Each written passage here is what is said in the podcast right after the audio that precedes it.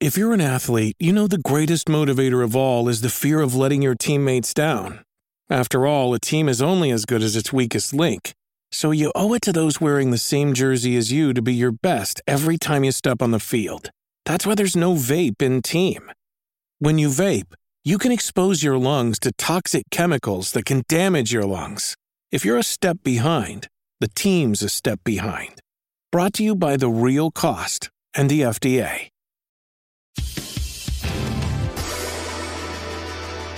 Hey guys, how are we doing? Welcome to the Wolf Den podcast. I hope you're doing well. I'm good. Will, how are you? I'm a little annoyed at you, Bob.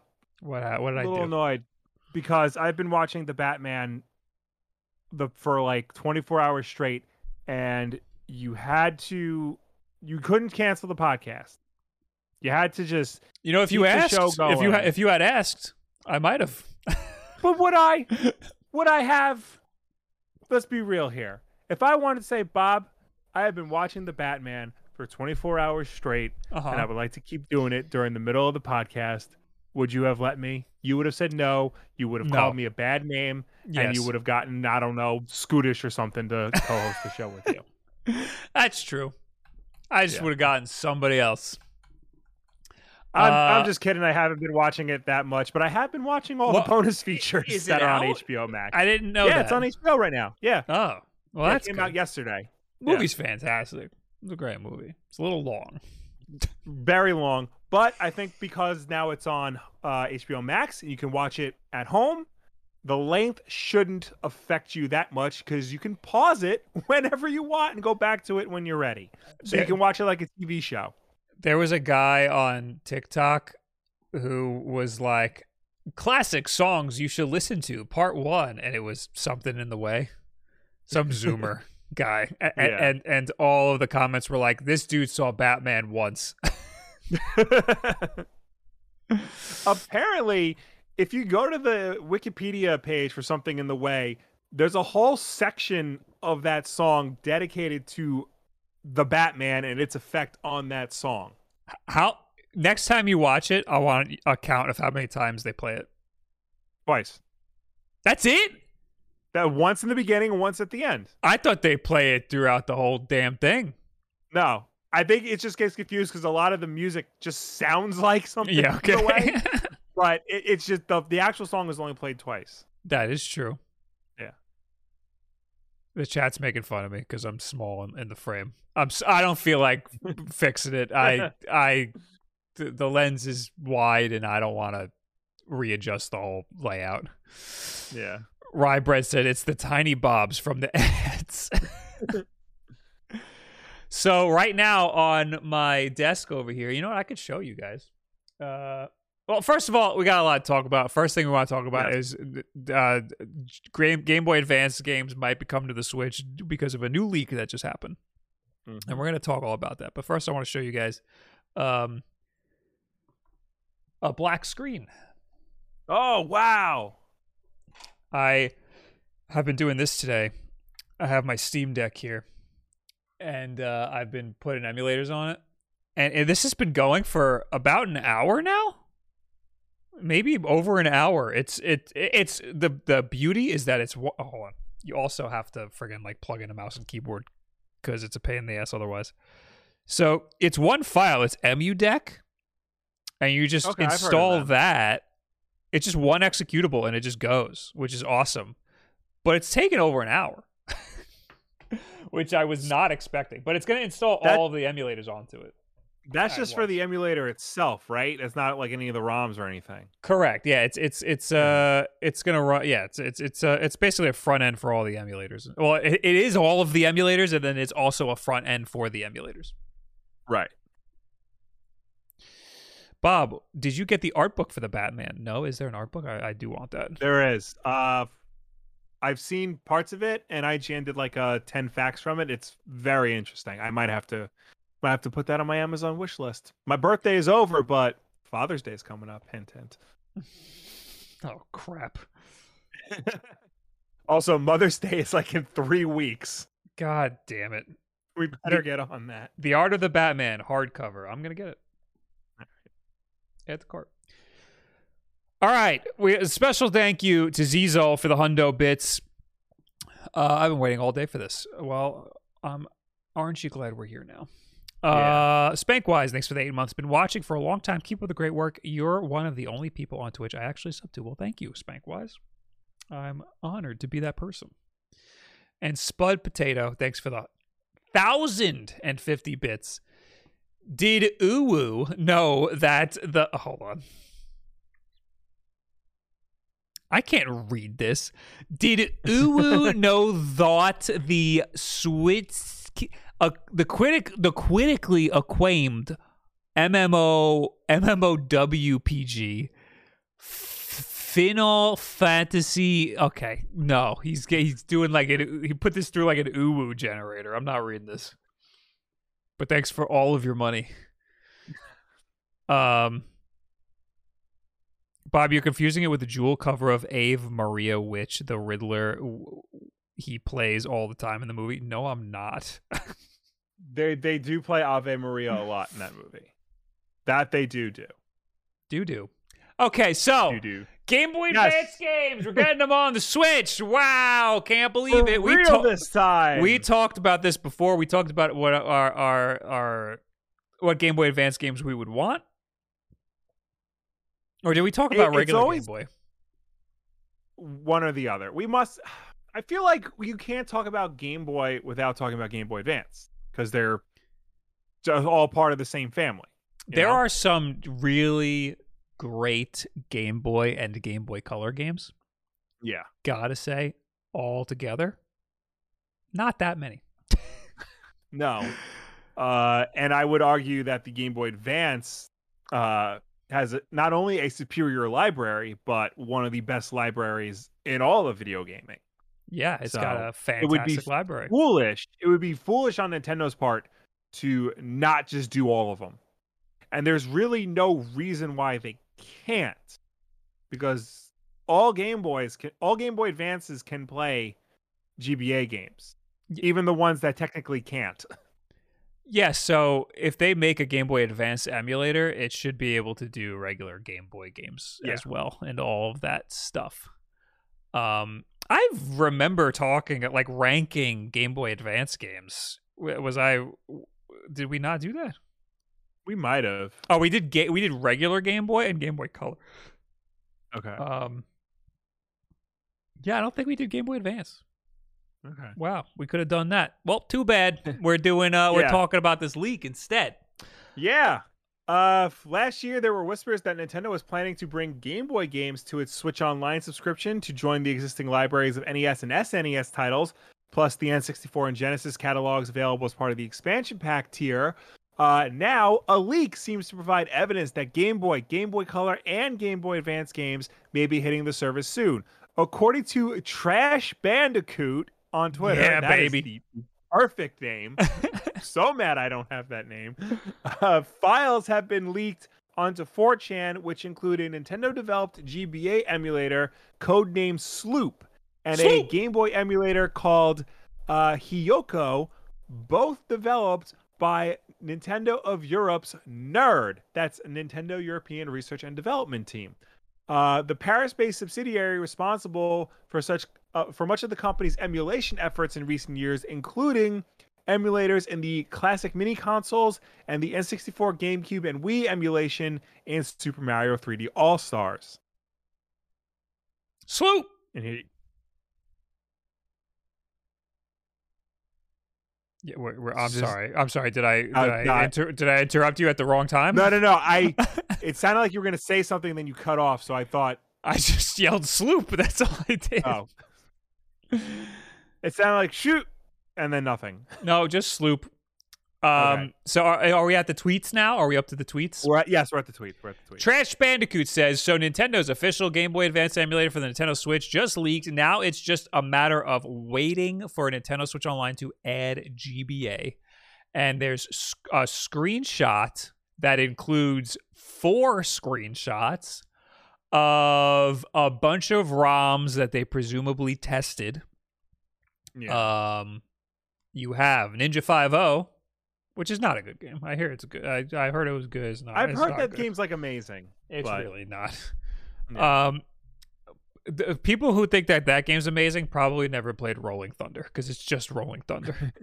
um, Pokemon Pinball, Super Robot T- Taisen Original Generation, Tactics Ogre, Mario Kart, Kudu Kudu Kuduin, Kudurian, Kudurian, uh, GBA Boot. I don't know. Pokemon Trade, uh, Golden Sun Isaac, Golden Sun Jocko, Golden Sun Law, Lost Age, Mr. Drifter 2, Mario Brothers, uh, and that's it, basically. Okay. But the most the thing here that that really uh kind of ruins it for me in the bottom right there's a picture of a flash cart with the with an with a micro SD card huh. and it says resume suspend point from emulator onto original hardware to confirm original behavior. Try this on PC. So I guess that's like a dev note. So like that must be a dev note. I could see like like today's development is weird. It's weird weird times in development these days. So like why not use the tools available to you that have been made by, you know, uh uh, uh fans? Why not use those tools to develop like a like a legitimate version of of your of, of, of your library of your, of your software. So uh, like like to like uh, I I could see why they want to do this. I could never in my life see a company that's developing for Nintendo showing Nintendo, "Hey, look, we used one of these." Well, it isn't the Wii version of Super Mario Brothers on the Virtual Console. Isn't that isn't that ROM taken from a torrent site?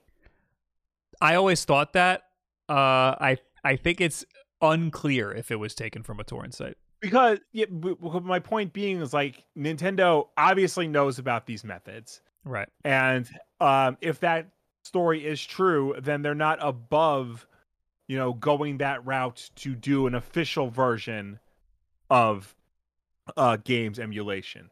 So yeah, it's very possible that somebody at Nerd went out bought a flash cart just to see how GBA emulation works on a certain level. Right. I mean, yeah, there have been GBA emulators made by Nintendo before, but this is for Switch Online, so they want to do something different. They want to do it the way they did all their other emulators. Right. Um, and they tested a lot of games. I I read uh, off Yeah. a small list, but there's an even bigger list somewhere out there. It, it basically, I mean, they're they're probably going to want to make sure like almost every game is going to be available to to make sure that this emulator is going to run as good as possible. Um, Yeah. There's more tweets though. It says this is already starting to do numbers thanks to random lookups. So I'll bring in some extra context in case anyone has any doubts. Four files were leaked so far onto 4chan. Two N- NSPs with a 7-zip archive that has loose NCAs. I don't know what that means. The Yeah. two NSPs is a Nintendo developed GBA emulator. I was trying to find this. How do I get this? It's on a 4chan, Yeah. Uh, so you have to scour 4chan. um, the first comment on 4chan is I'm 12. What is this? oh, I hate you. Uh, it's called Sloop. And the 7 zip archive is called Hiyoko, which is a Game Boy emulator. Is it now? Let's Google that. That is a woman from Danganronpa. okay.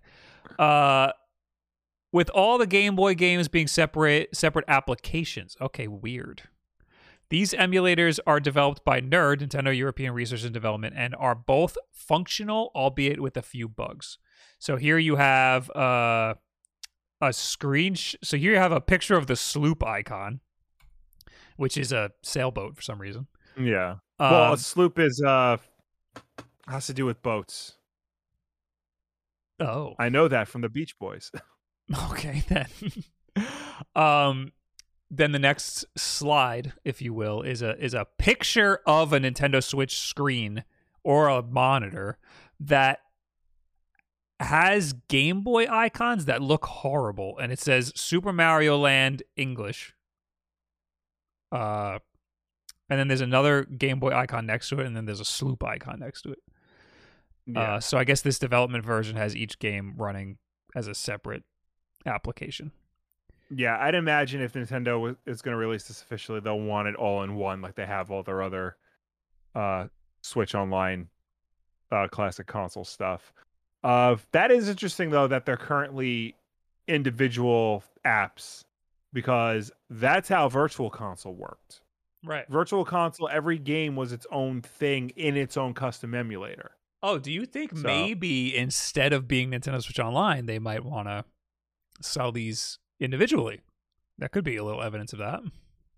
It could be, but I feel like Game Boy, like the value of the, of Game Boy games is so much lower Yeah, it really is.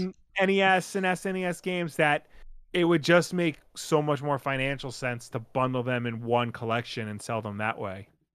You're right.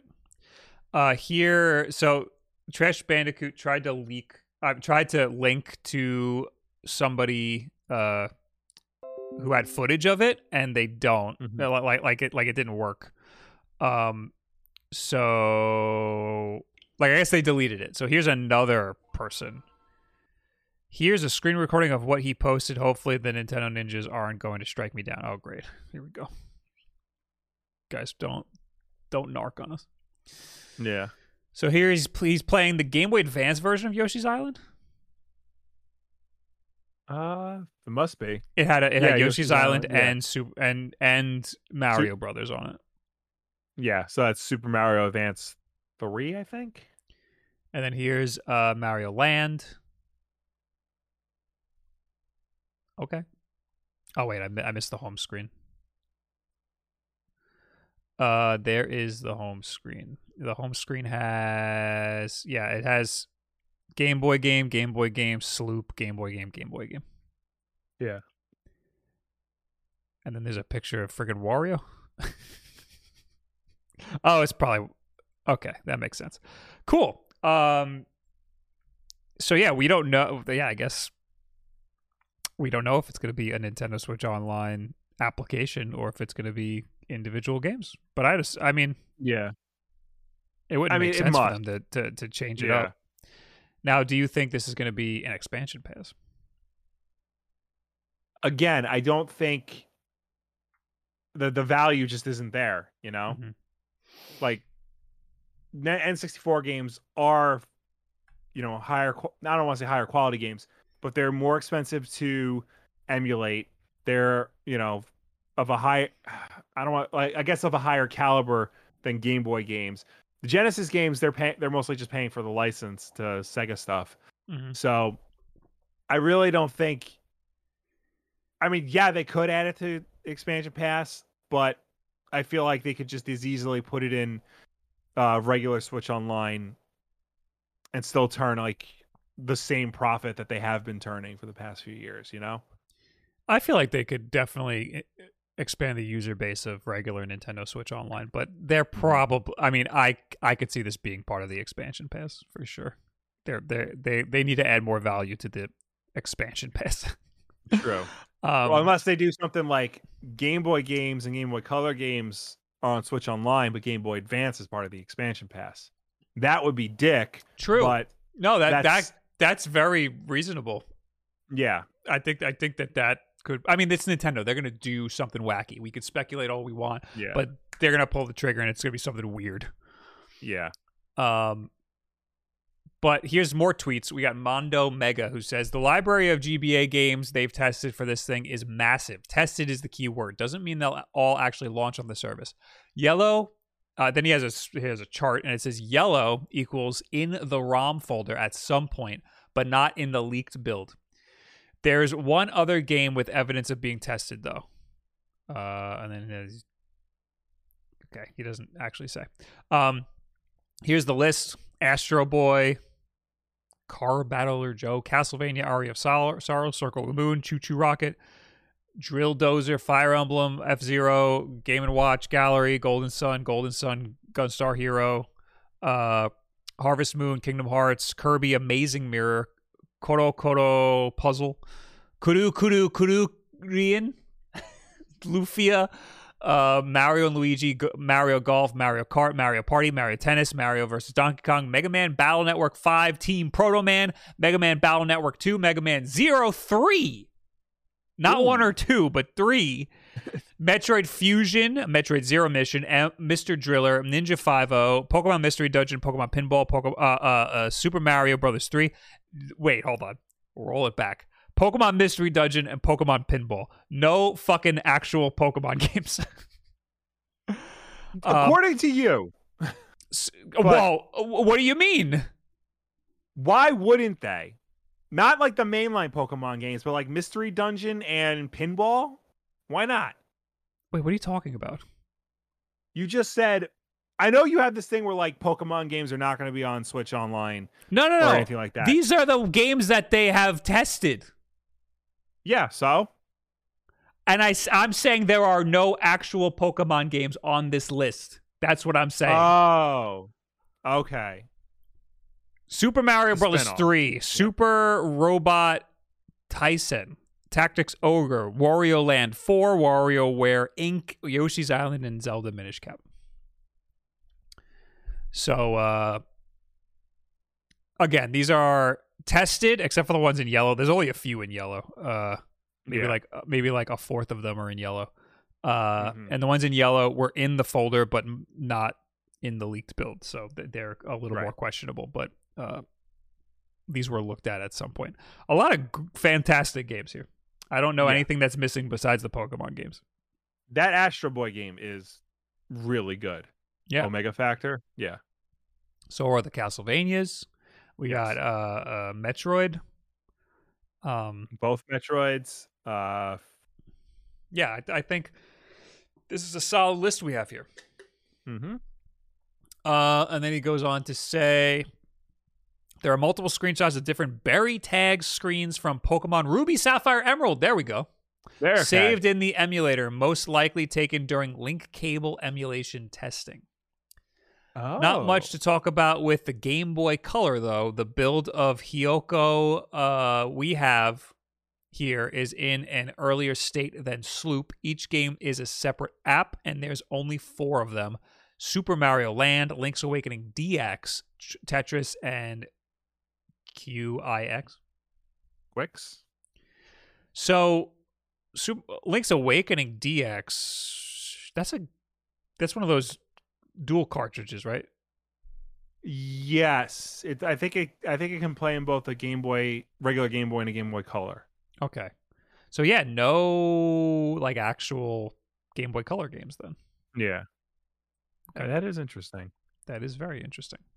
That would be that's weird that they'd have a whole ass Game Boy Advance emulator.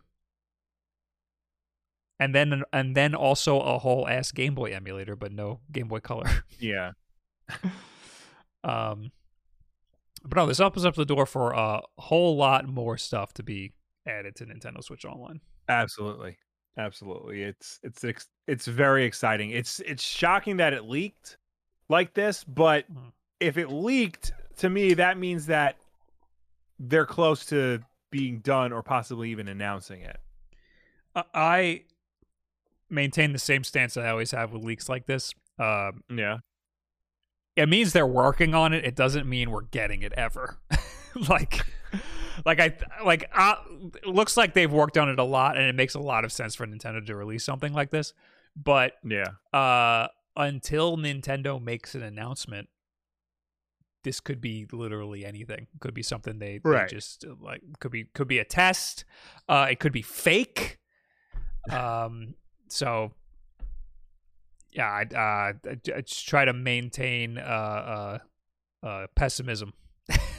No, and you're right to do that. Uh, but at the same time, like this is just this just feels like something that there's no reason not to. You know, Yeah, it's been how many years, and like they've proven that Switch Online is a success, and like people like the games that you get with it. So why not throw in the next Nintendo console? That makes the most logical sense. I just wonder how long it's going to be if we do get it. Uh, Yeah. until September again? Isn't that when they start releasing this stuff? Yeah, that's when we got N64, Yeah. right? Yeah. Yeah, it'll probably it probably won't we probably won't see anything about this until September, or maybe Well, E3. Maybe I mean- they'll announce it. Maybe. Well, no, Bob, there is no E3 anymore, remember? It's dead. Oh yeah, good. Uh, summer games. Um, Jeff Keighley. yeah. Jeff Keighley. summertime. Jeff the Jeff Keighley video game bonanza. Uh, Yes. yeah, by September they'll, they'll have they'll worked out what you know whether or not Game Boy games are going to be separate apps or part of a collection. Uh, they'll have they'll rename Sloop to Game Boy Advance on Mhm. Switch Online. So Uh, there's one last tweet. We have Oatmeal Dome, who uh, kind of he's a, I guess you can call him a data miner. Uh, he kind of just uh, takes the data mines and and uh, puts them in English. uh, He said here, Sloop. Traces left behind in the code appear to indicate that the GBA emulator is being co-developed by Nintendo European Research and Development, NERD, the one that we know of already, and Yeah. Panasonic Vietnam. oh Nerd was responsible for emulation in the Super Mario 3D All Stars, Nintendo Switch Online, and the mini consoles. So Nerd is they're the they're the emulation bros. right. Yeah, that we that we know that we mentioned before. But what is Panasonic Vietnam doing in this? I don't know. I mean, they made a GameCube, didn't they? They did, but I just find it weird that like Nintendo would seek outside, you know, counseling on something like this, right. especially when they have a whole branch that's proven that they can do emulation and do it well in the past. So I'm trying to see. bigger than we think it is. I'm trying to see what they've done in terms of video game development, and all I'm getting is this leak. All I'm getting is information about this leak, and also their location in Vietnam. Yeah. Uh, maybe I mean, it could be a physical device. Maybe Panasonic's working on a physical device. Oh. that would be, be my dream. We finally get that Game Boy Classics console everybody keeps talking about. Yeah, I mean, who? I mean, yeah, like what did they do with the Game and Watches? Like, who made that? I guess Nintendo. Well, yeah. Why does Nintendo need help for physical hardware? They they make physical Yeah. hardware. Doesn't make much sense. unless you know they're asking Panasonic to make specific screens. You know, cheap, cheap modernized screens that they could easily reproduce. True. They could be so like for the Switch OLED, we have Samsung screens because they Right. make really good OLED screens. Uh, you don't need a good screen for a for a portable like like modernized Game Boy Advance. You need No. a, a six at most 640 uh by 320 I think screen. So, and that's double the resolution already. Yeah, so you need you don't need the best screen, but you still need a screen that can pass the mustard in 2022. Right.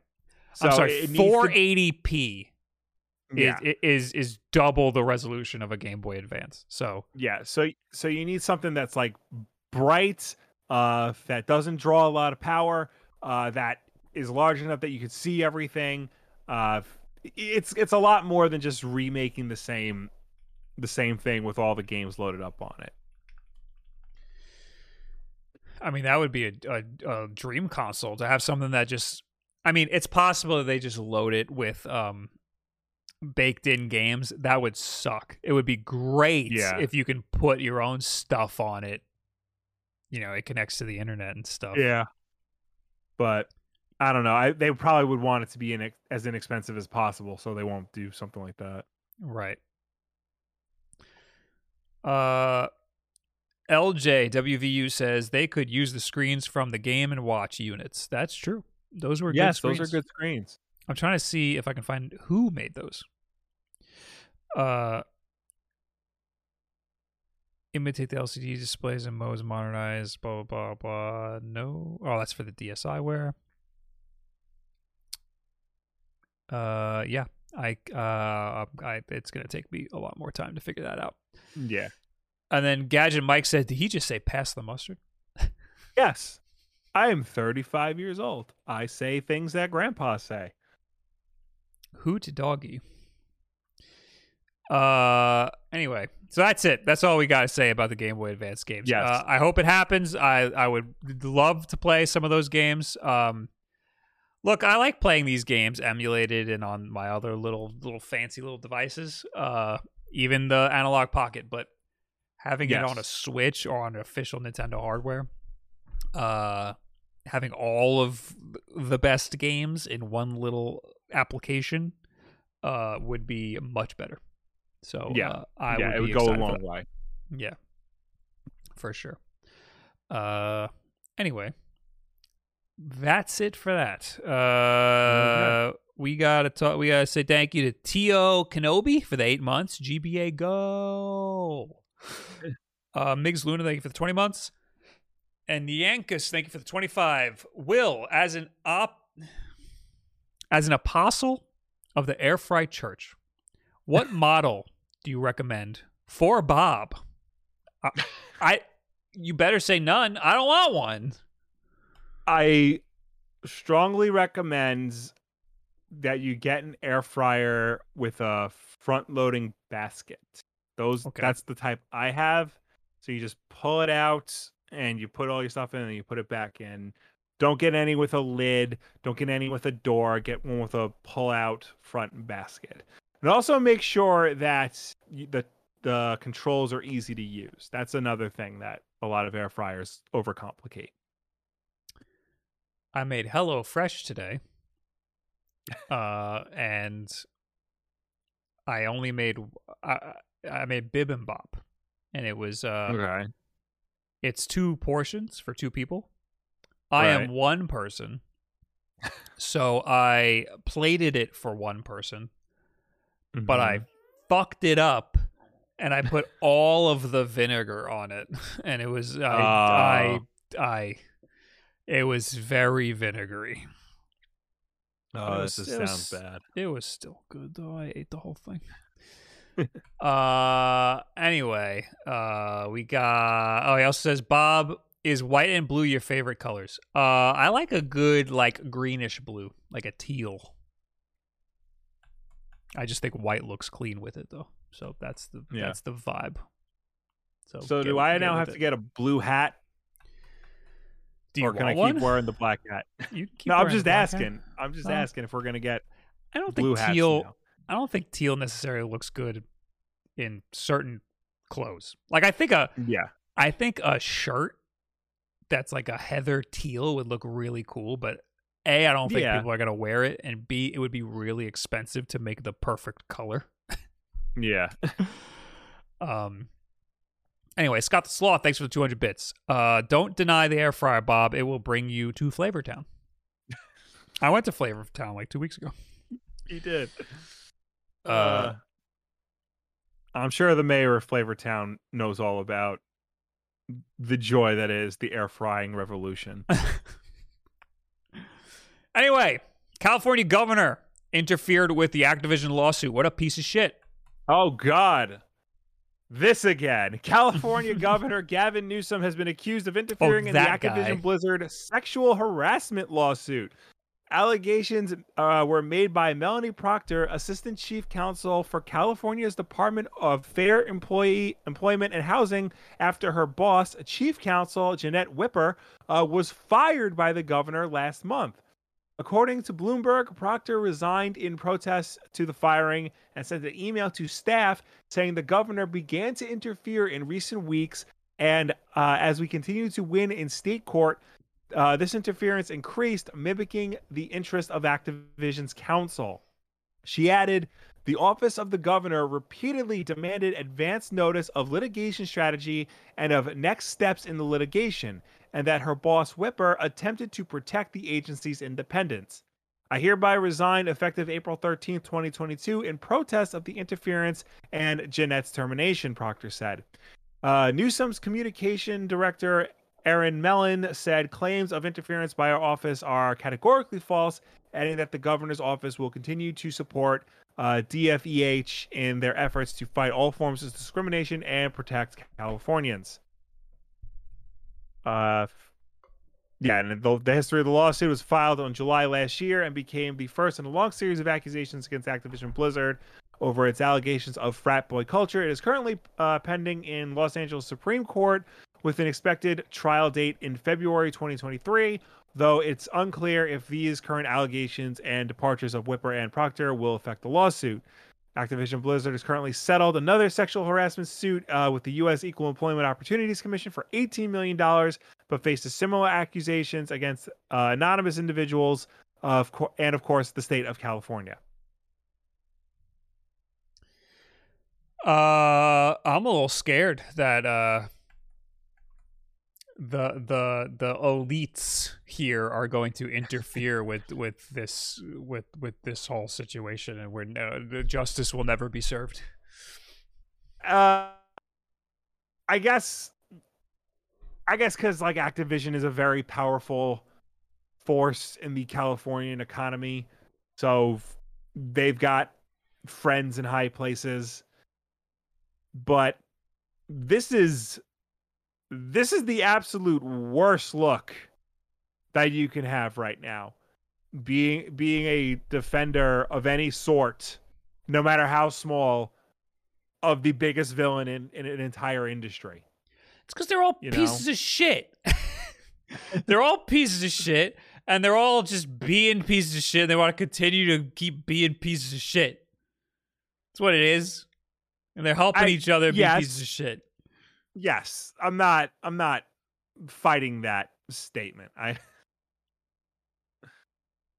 I'm It's just, just, saying it's just gonna like, we're just perpetuating the cycle of just of this you know rich people in power just continue to be pieces of shit to everybody else. I'm just saying like here was your chance to not screw this up and do like the least amount of damage possible, which is just do nothing.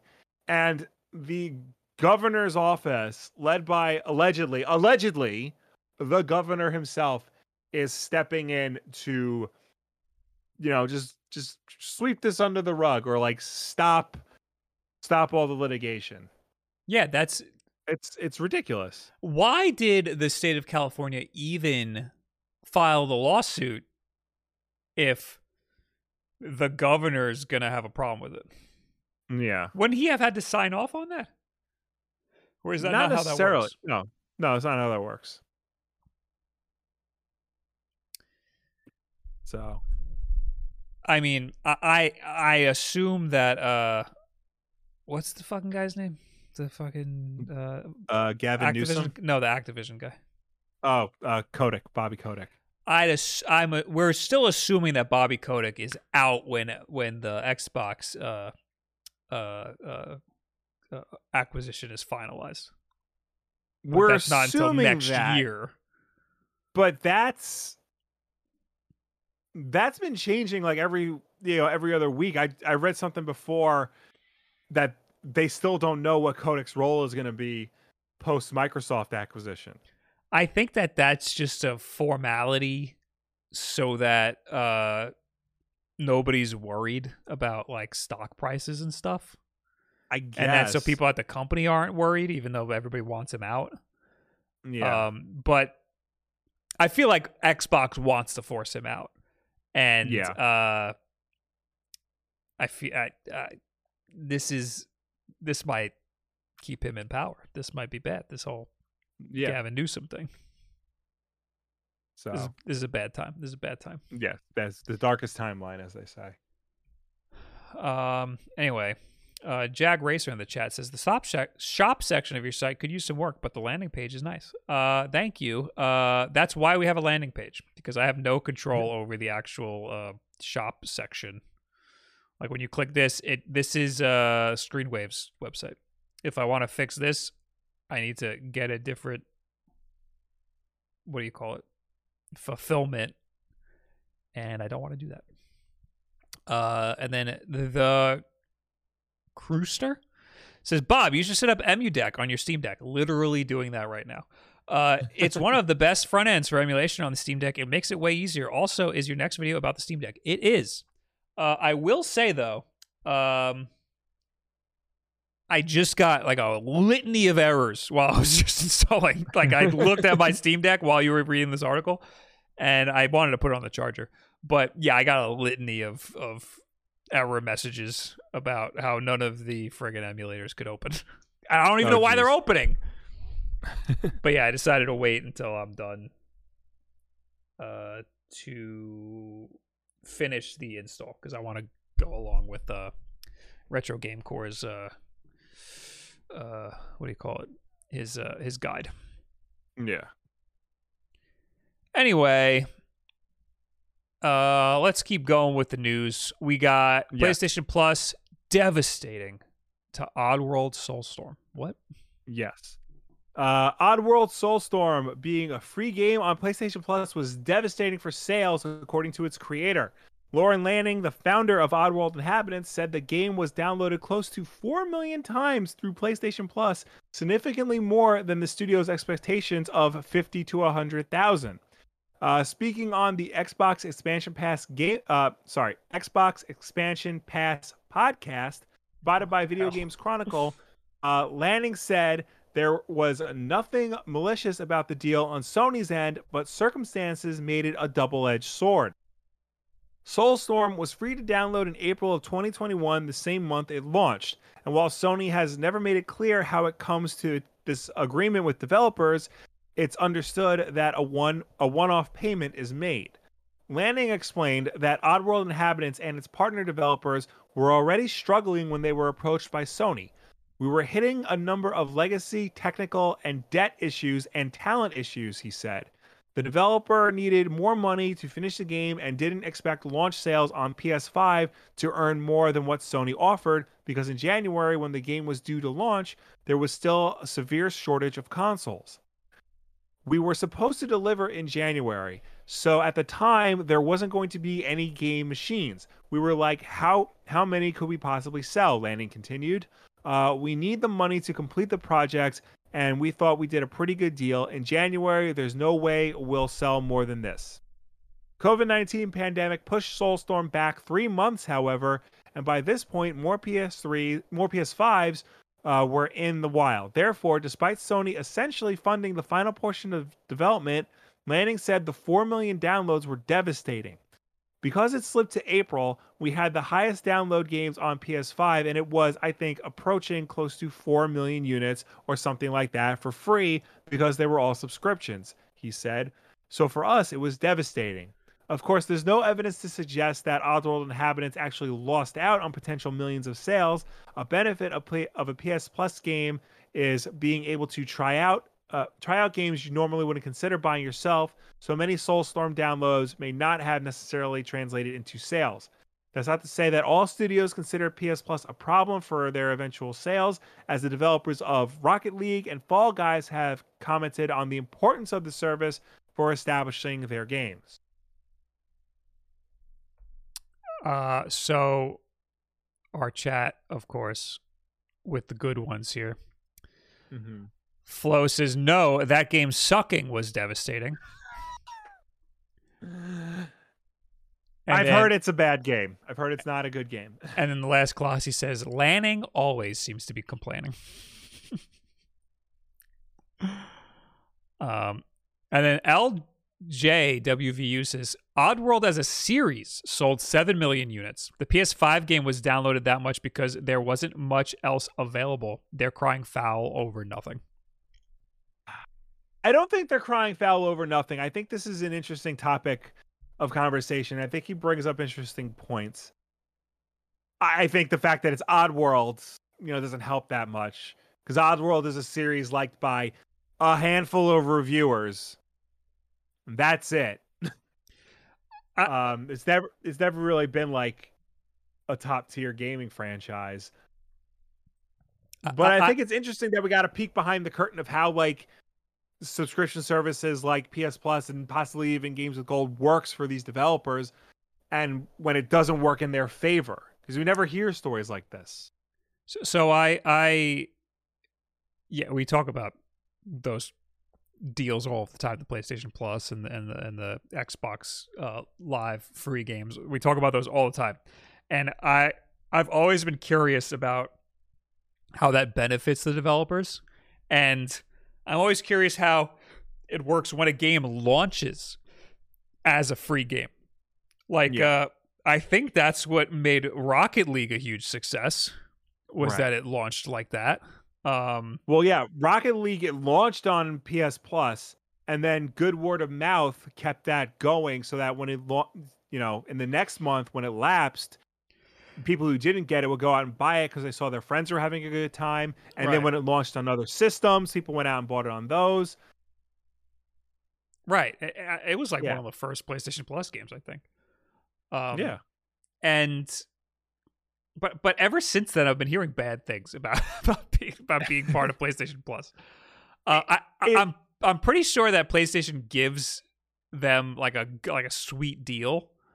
Um, but in this case, I feel like it's just them looking at five million downloads, and and just the thought of like they probably got paid a lot of money, but not five million copies worth Yeah, of a lot of money.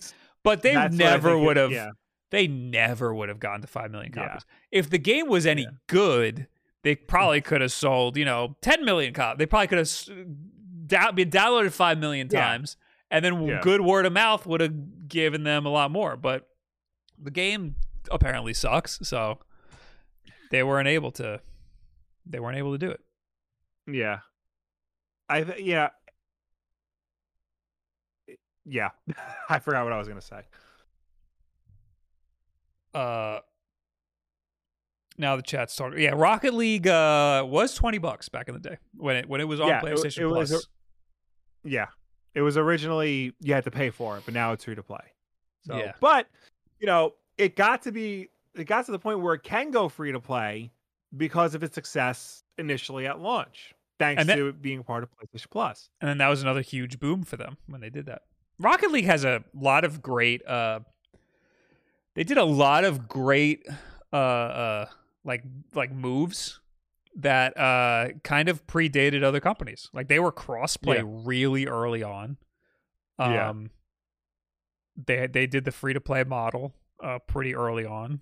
Uh Mm-hmm. they they they uh they knew what they were doing and that Yeah. they they deserve a lot of credit for that uh also it was just a good game it was just a simple good game But even Uh, even pretend, even putting aside for a second the quality of the game, uh, I think that this is, I think this is a problem that like Sony might need. I mean, I don't know how much Sony can do for it because like, let's say they gave Oddworld like a million dollars as part of their deal, Mhm. probably wasn't that much, but let's just say it was a million, and they, you know, they stu- stood to have gotten maybe seven million had they actually not done that, and seven, you know, the five million people downloaded the game instead. You know, it, it, I wonder, like, does Sony give certain developers more or less money depending on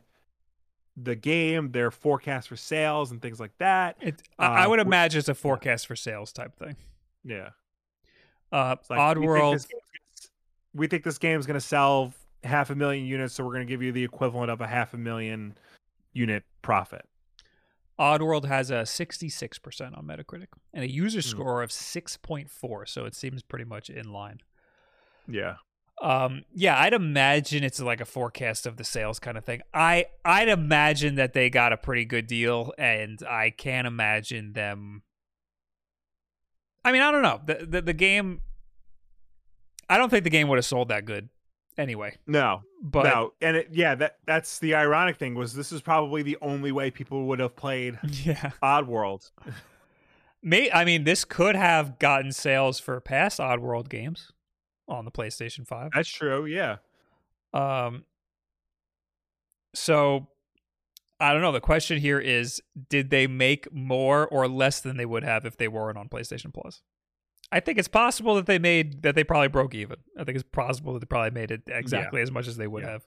I, I think he saw that like they, you know, four or five million people downloaded the game, when normally they're lucky if they hit 1 million downloads Right. and like you know something inside him broke because that could have been act that could have been more and I'd it like could have probably helped to keep the studio afloat I'd like to see the metrics on who of those five million who beat the game, because like, uh, it's a free game, so you're not like inclined to to right you know play the whole thing through. You're just kind of trying it out, and that's five million. That's millions of people who probably wouldn't have played the game otherwise, and yeah you're getting a chance to show these people your work, and it would give them if they like it, they're gonna want to buy more stuff. Uh, Yeah. and it it sounds like they kind of screwed it. So, so basically, I think the moral of the story is, if you're gonna release a game on PlayStation Plus for free, uh, it's got to be good, or else it's not gonna yeah it's not gonna be good for you. yeah I mean, I mean, releasing a game is is rough because how do you get it in front of people? Like even if the game's really Yeah. good, you're not guaranteed to get it in front of people. Um, Mhm. so being on PlayStation Plus for free is a great way to get it in front of people. But uh, Yeah. It's got to be good, or else it's not going to work. out. especially a series like Oddworld, which has you know, you know, for a long time struggled with trying to get you know mass appeal. Like people have heard of Oddworld, they never really like played it or like even tried it. This was a good chance for them to give it a shot, Right. and if they liked it, maybe they could have gone back and tried the other games. But you know, I guess nobody liked it. uh, so that's that. Sad. Very sad. Yeah, very sad. Uh, what do we got next? Will we got uh Sonic? I didn't know about this. Uh, yeah, Sonic Origins release date to be revealed soon after ratings and art uh, leaked online. Oh, Sonic I remember this. This is the Sonic the Hedgehog. It's the collection of the Genesis games. Yay! Yeah, with uh, new features and crap. Sonic the Hedgehog has been in a bit of a resurgence these days. He has another hit film, and the upcoming coming Sonic Frontiers looks promising. But what uh, has been lost in conversation, though, is Sonic Origins. Announced almost a year ago, the compilation brings together Sonic 1, 2, 3, uh, and Knuckles and Sonic CD. Uh, there, uh, there's been almost no news on the game since its initial reveal. However, Origins was recently rated in South Korea. In addition, the title has had some promotional art leaked. A Sonic Origins release date announcement could be right around the corner. A PC version of Sonic Origins was rated all ages in Korea. Here is the promo art as spotted on the PlayStation Network. And there it is. Hold on. Uh, Flo says, "Isn't there a site you can check to see how many people have achieved a certain trophy?" Uh, I believe Uh, it is PSN profiles, and every trophy is ultra rare. oh wait, no, uncommon, very rare, very rare, uncommon. Uh, there are no, there are no common trophies. Well, who sets the the commonality of the trophies? Is that the developers or is that based on how many people have gotten the trophy? I just assumed it's how many people have gotten it. Because I always wonder that. I yeah, I don't know how else you could tell like like how the yeah. percentage of people who have gotten certain trophies. Uh, the chosen like, one got yeah. every other trophy. That is one point twenty six percent. because uh what was I gonna say? Because if if it's based on like how many people have played the game, then yeah, all the Oddworld game, all the Oddworld trophies are gonna be uncommon because it's an uncommon game to play. Whereas something like Spider Man, which is apparently the most platinum game in PlayStation trophy history, yeah, those are gonna be much more common because everybody's played that game and everybody's tried to platinum that game. I, I'm assuming that this is of people who have played the game. right. Oh, here we go. One common trophy. Uh, end a level with positive Quarma. Okay. So that could Uh, be like you know the beginning of the game. I'm trying to see what the trophy is for just beating the game. Complete every level without Abe dying. Achieve every badge in the game. Uh 1.36%. Game Master Gold achieved three quarters of the different badges across the whole game, 1.82%. Gameplay Master, oh, bronze, uh, 5.59%. I'd assume that's probably like beating the game. Yeah. Okay. Anyway, back to Sonic. Uh, Yeah. So I guess this is the promotional art. That's the promotional art. That'll probably also be like the box art for like the physical version. Cool, cool, cool. Yeah. I like it. looks very very classic. Uh, it's got Amy. It's got Metal Sonic. It's got everybody. It's got everybody from the game. Uh, with Cla- these classic airbrush look. Yeah, the and that's the Japanese style specifically Oh, because the American the American Sonic the Hedgehog is actually different from this era. If you ever look Okay. at the character model side by side. Uh, with these two pieces of information, it looks highly likely that Sonic Origins will receive a 2022 release date, along with the aforementioned Sonic Frontiers. The collection itself is quite interesting, as it is being ported using the Retro engine, which was used on the mobile ports of some Sonic games. This means the games will not feature emulation and will run natively. Expect tweaks Whoa. like being able to play the games in 16 by 9 widescreen. uh, that better be uh, just more screen real estate and not stretch. Well, yeah. Have you ever played the the iPhone version of Sonic 1 and 2? yes, yes, Yeah, it's exactly that. they are great. So, and they're going to they're going to do the same thing with Sonic uh Sonic 3 and Knuckles, which never got iOS ports. Um, I pulled up a picture of uh Sonic's Japanese versus the American designs from back in the day. Uh, Japan got it way better. Yeah. We got like the edgy, like the weird edgy, like looking Sonic, but Yeah. he's And, it's so weird cuz like American Sonic was our Sonic, but I look at him now and it's like this this is wrong. yeah, no, he he doesn't look right. It looks like Yeah. weirdly deformed yeah. compared to like the nice, clean looking Japanese Sonic. Yeah. And then I don't know what this is. Japan, America, Europe, and Europe looks like all, all fucked up. Uh, th- do you ever see the European box art for Sonic 3 cuz it is bizarre. Uh, no, I'm lo- Yeah. pulling it up right now. Whoa, Yeah. this thing. yeah. Whoa, Knuckles just smushed in the corner down there. Sonic's got like It's a like a human hand. Yeah. it's, li- it's, it's just like it's it he's, like, takes up more than his body. this and this. It looks like his he doesn't have an arm, and his uh, his Yeah. hand is his whole arm. yeah. It looks like he's wearing a foam finger. It's yeah, it's, it's not good. The logo's sick though. The Sonic Three logo. That's kind of yeah, sick. no, that that's a good, good. Yeah, and it's freaking uh uh the the circus world, the circus level. yeah, that's weird because that's the worst level. Yeah. Weird to lead with the worst one. Okay, so what's the Yeah. release date?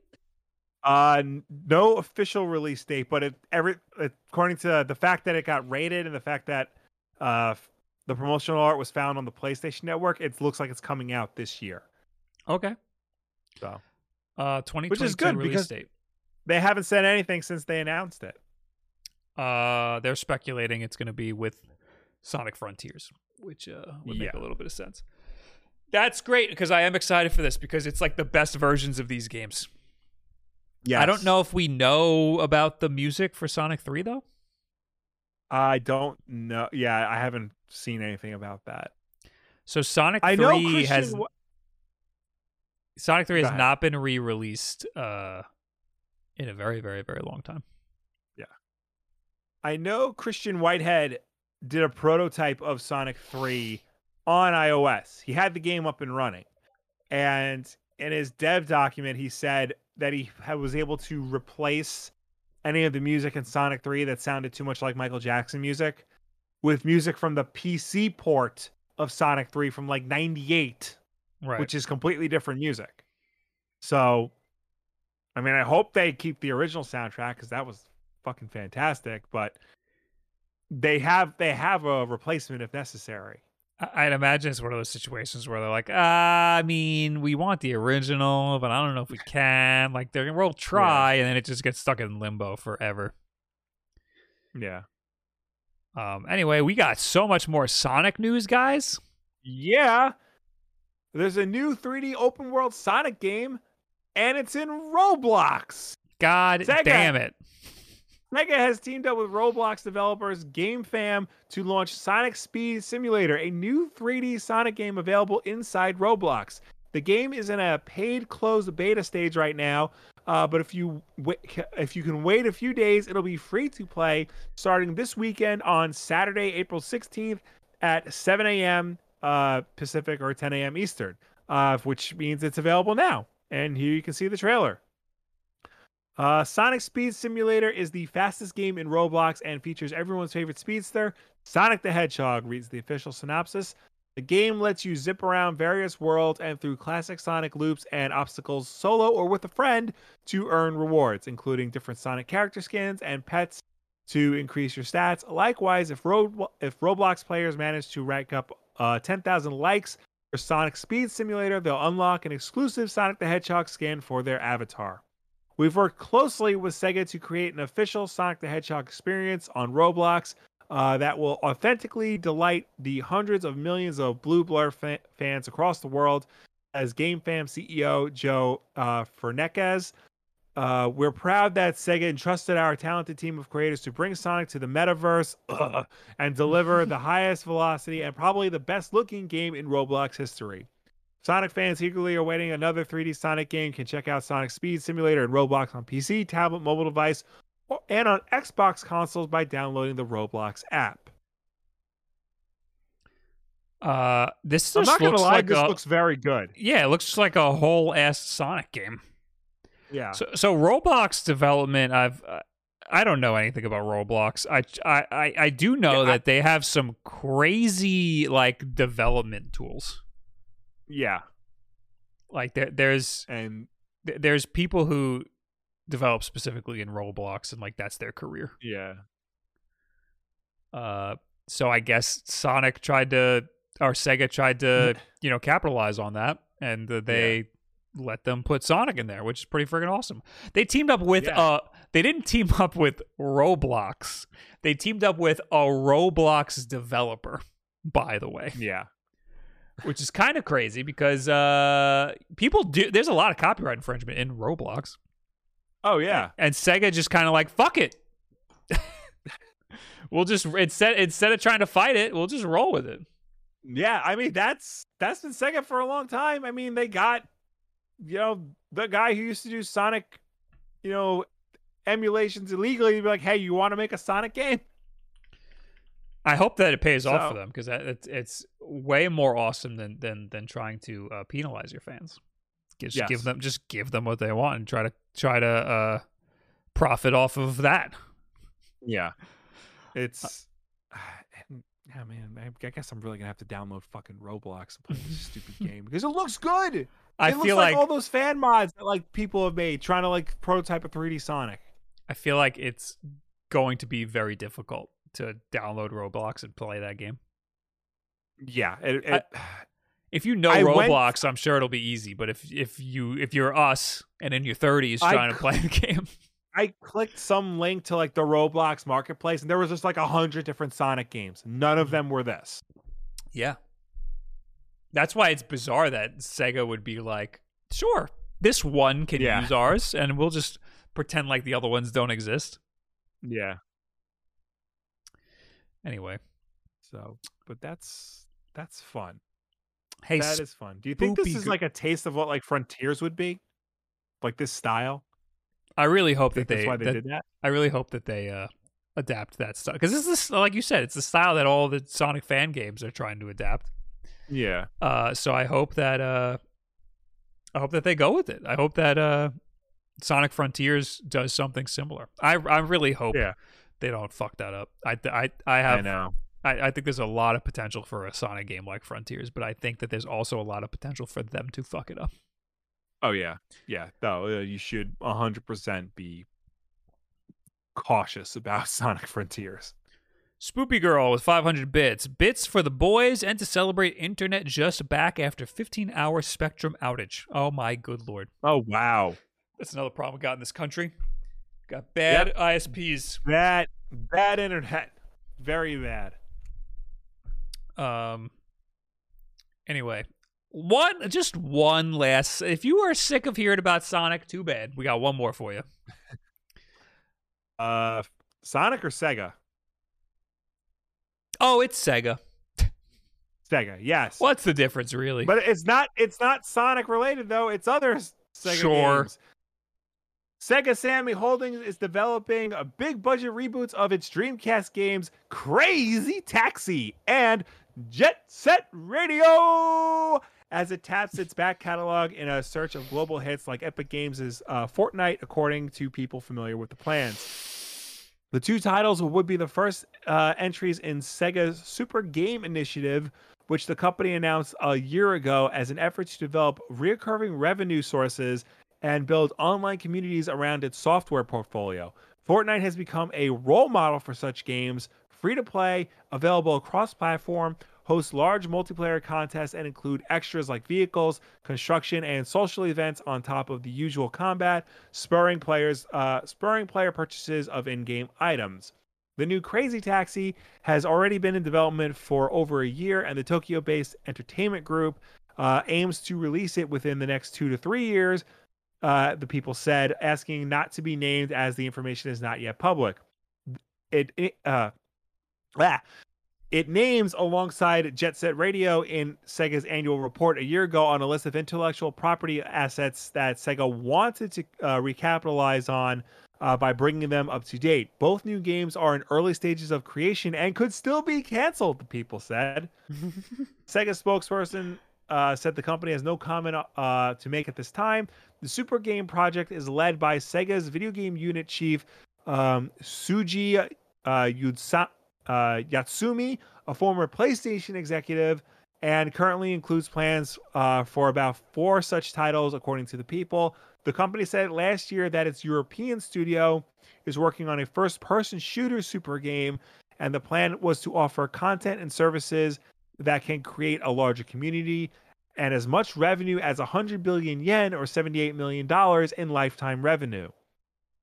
Uh, Sega's online role playing game Phantasy Star Online 2 fits this criteria for a global multiplayer hit, but it has so far failed to stir up a thriving market with its in game purchasing offers.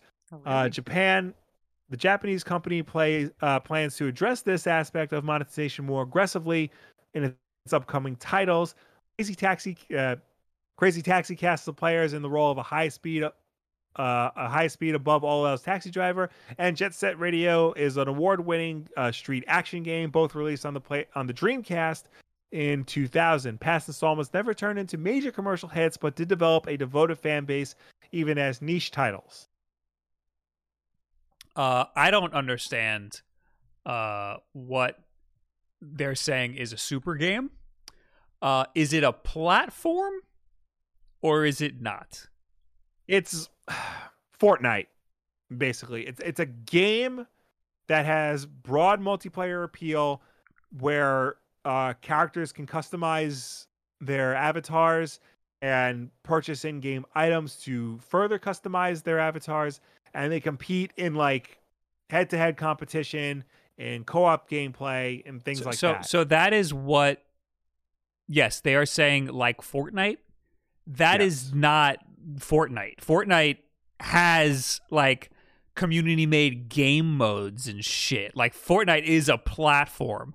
I don't see how you can take Crazy Taxi and turn it into that level of a super game, you know? Like Crazy I- Taxi, you're going to fucking play Crazy Taxi and then there's going to be like, you know, like challenges and stuff and in-game like items Yeah, you can I'd- earn or buy, but that's not fucking Fortnite. That's more like Valorant or something. Yeah, Crazy Taxi is not like a mass multiplayer type of game. It can have Right. multiplayer, but like, you know, 30 people r- racing through the streets of San Francisco trying to pick up fares, I don't think is the type of is going to lead to the type of gameplay experience Sega thinks it's going to lead to. Yeah, same thing with Jet uh, Set Radio, maybe, but no. even then, it, it I also don't have any faith in Sega putting that much effort into a game. like at all. Like that like that much uh uh I don't see Sega putting effort into a game to make it last a, lo- a, long time. Like uh especially Yeah. if they have trouble with Phantasy Star cuz I thought that game was doing good. I didn't know that. It's it- it doing well, but uh, uh, the uh, their in-game marketplace is uh, hasn't been what they want it to be, and that's the big thing because that's where like all these games like Fortnite want to make their revenue from the in-game marketplace. Right. So th- they're looking. That's what they're really looking for. Is a game that people can play forever and can s- support through in-app purchases. I think there's a lot of great potential for Crazy Taxi and Jet Grind Radio, but uh Yeah, this seems weird. Also, did this article have a note? Uh, there's one article that I saw mentioned NFTs. So, so Uh, so this article did not, but yeah, part of the Super Games initiative was also looking into uh, how NFTs can uh, be implemented into these games. which Sega said they wouldn't do. They said they're not going to do NFTs. I think Sega of America said they weren't going to do, but Sega of Japan never said that. Uh, true, true. Uh, we got. I wanted to read some people in chat. Now I'm. No, no, I, I lost them. You people, you people say too many things. Oh, uh, M. Andrew says, right? You play five minutes of Crazy Taxi and then you go do something else. and then, oh, is Luke real? Says, does anybody remember the Crazy Taxi mobile game? I remember. Were you at E3 that year when uh we were in an Uber? it was PAX, and I was Oh, it was that. PAX? Yeah. we were in an Uber and we were telling the guy the guy was talking to us. We were like, "Yeah, we were at a video game convention." He he's like, "They should make a video game about Uber driving." And I was like, "What do you mean?" And he's like, "Well, you pick up people and then you drop them off at the destination. You like earn points and stuff." And I was like, "That there is a game. It's called Crazy Taxi." And he's like, "Crazy Taxi? What's that?" And I was like, "You can get it on your phone, I think." And while he's driving the car, he goes into the Google Play Store on his phone and he downloads Crazy Taxi. Yep. All right. So this is an interview with um Shuji uh Yatsumi about the Super Games initiative. According to him, uh, they will be AAA titles that cross over Sega's comprehensive range of technologies and will be part of a bigger five-year plan.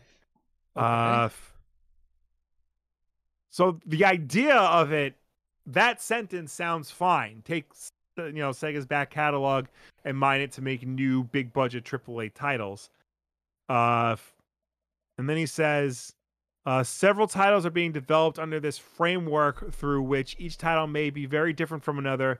He did explain that all of them will be uh, interactive titles that go beyond the traditional framework of games. Okay. And that uh, f- includes. Uh, oh, here we go. And yes, it seems that some of these super games could feature NFTs, as Sega producer uh, Masayoshi uh, Kikuchi explained during one part of the interview. Gaming history has a his- gaming has a history of expansion through the connection of various cultures and technologies. For example, social networking and game uh, game video viewing are recent examples. It is a natural extension for the future of gaming that will that will expand to involve a new area such as cloud gaming and NFTs. We are also developing super games from the perspective of how far game how far different games can be connected to each other. We're going to make a game, but it's not going to be a game. It's going to be more than a game. That's Yeah. usually the start of a pitch that makes me walk away or click out or mm-hmm. do something else. I feel like part of me maybe it's just because I'm a naive idiot, but part of me wants to believe that Sega doesn't know what NFTs are and Right. just said that because they know it's a new technology that other game developers are talking about. I mean, we doesn't on necessarily mean that they're going to put it put it we shit on NFTs all the time. yes. Uh because they, they are bad and stupid and you should Th- not So they see, I don't see a world where it makes sense. But more and more people are picking it up for whatever reason. And part of me feels like it's just like we're old and like the younger generation sees something that we don't. But like, what is the thing? Because I keep looking into But- it, and it keeps tur- I, everything I keep turning up is just nonsense. Things that we've already had. even- It's not even the younger generation. It's dudes our age and a little bit older who are like starting this and a part of Right. this. It's not. It's not. no, but I'm. I'm, I'm seeing uh, more people of the younger generation are are on board with it. Maybe it's because they're young and stupid. That's got to be it. They don't. but yeah. the the pioneers are the people who are our age, who are who want to exploit the the stupid people. So I don't know. It's it's kind of weird and scary the way the way it's working out, and I feel like they're here to stay, even though Well- they don't make any fucking sense. It, it, Well, it doesn't make they, they can't possibly be profitable for anybody. through sheer perseverance, they've become normalized. Right. Because Right. you know, I mean, you look at you shit like the Bored Ape Yacht Club and stuff. Like those are like the independent NFT grifters and whatnot. But the Mm-hmm. fact that you have like major companies like Sega and Ubisoft, and I got an email last week about DC Comics NFTs. Just, just like the fact that major major companies are like dipping their toes into this and offering their own versions of it. The fact that it's become so normalized, that's they were- probably what is like, you know, attracting younger people into it because they don't know. they, they were giving one away for the for seeing Batman on the first week or something. Yeah. Uh, Master Boog in the chat says NFTs are new age farts in a jar. um, like when Beeple like came out with his NFTs back in the like the start of the whole movement. Like I was like, all right, good for him. He's an artist that found found a way to make money off of it. And Yeah. then right after that, people saw how much money they could make in the NFT market, and they just started fucking going wild with it. And at first, it was just for artists to make a like digital artists to make money because you know back you know like I would buy prints from artists and stuff, but like these days it's harder to do that uh, because you could just look at it on your on your phone and then go, okay, cool, here's a like, and then that's the end of that. But now you can own a piece of it, and that's pretty cool. But um, it all it immediately got picked up by people who just wanted to turn a quick buck, and and it got ruined. And even like even then, like the that initial concept of like you owning a piece of digital art, I don't necessarily think that's entirely true. It's it was like their unique spin on offering on a, there was their unique spin on a new way to offer JPEGs. In a way. Yeah, because because the whole thing was started by like crypto bros who were looking for like the next step in uh cryptocurrency and this was it Yeah. Um I mean it, it, makes sense to want something so that digital artists can sell their work and and and turn the same type of profit that a physical artist could. Um but there's a lot of flaws in the model that are easily exploited and have been already by, you know, corporate elite types. Like the whole idea of crypto is to be free and open f- so anybody could invest and make money and and and uh, yeah. and so we don't need like the government to handle our currency and whatever. But it ends because of all of the flaws in the way that it works it's now just the super rich people who profit. Yeah it's it it's they, they didn't fix anything. They just shifted all the problems in a different direction. Yeah exactly. So, exactly yeah in in the exact opposite direction that they set out to fix in the first place yeah uh you have to leave and come back you're frozen oh crap all right goodbye Ugh, I'm gonna do NFTs of physical games. A screenshot of my physical games for one dollar. All right, Felipe is giving away his physical games for a dollar. Everybody. Um, oh, we don't have this as as a as an Here we article. hi We don't have this as an article, but Wata is is gonna start grading uh, physical games. I, I'm sorry, Wata is gonna start grading uh, modern physical games like Switch games and Xbox games and stuff. I I should have I I apologize. No, there was something more interesting than that. There was a Reddit post from a lawyer saying he was trying to build a class action lawsuit against Wata. Oh, Oh, That's fuck. we I, need that. I- We- uh, let me try to find that.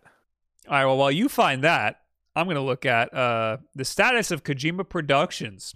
So is this about his tweet? Yeah, this is about his tweet. I'm just going to read his tweet. Uh, I'm not going to read the whole article. So Kojima posted this picture of the. Uh, it's it's like a it's like a banner image that says uh, PlayStation Studios, and it's all the PlayStation Studio games. And you'll see all the way on the left is Norman Reedus from Death Stranding uh, as one of the PlayStation Studio games. Then Kojima quote tweeted it and said, "I'm sorry for the misunderstanding, but Kojima Productions has been and all, will continue to be an independent studio." Uh, which is kind of confusing because then why is he in Yeah. the banner? I think isn't Death Stranding a because Sony did produce that game and it is a PlayStation Right. exclusive.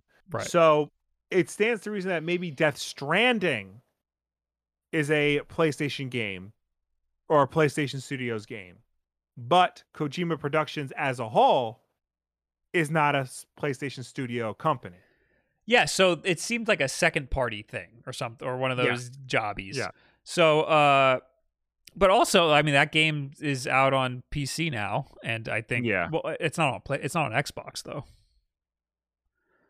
No. Well, anyway, uh, while some ex- have accepted Kojima at his word, others point out that Bluepoint was forced to make a similar statement after, ironically enough, it too had its Sony acquisition leaked by an image. Oh, so people are saying that Kojima might be might be Yeah. adopted by by PlayStation, and it still doesn't explain why Sam Bridges is now tucked onto the end of PlayStation Studios' shiny new banner image.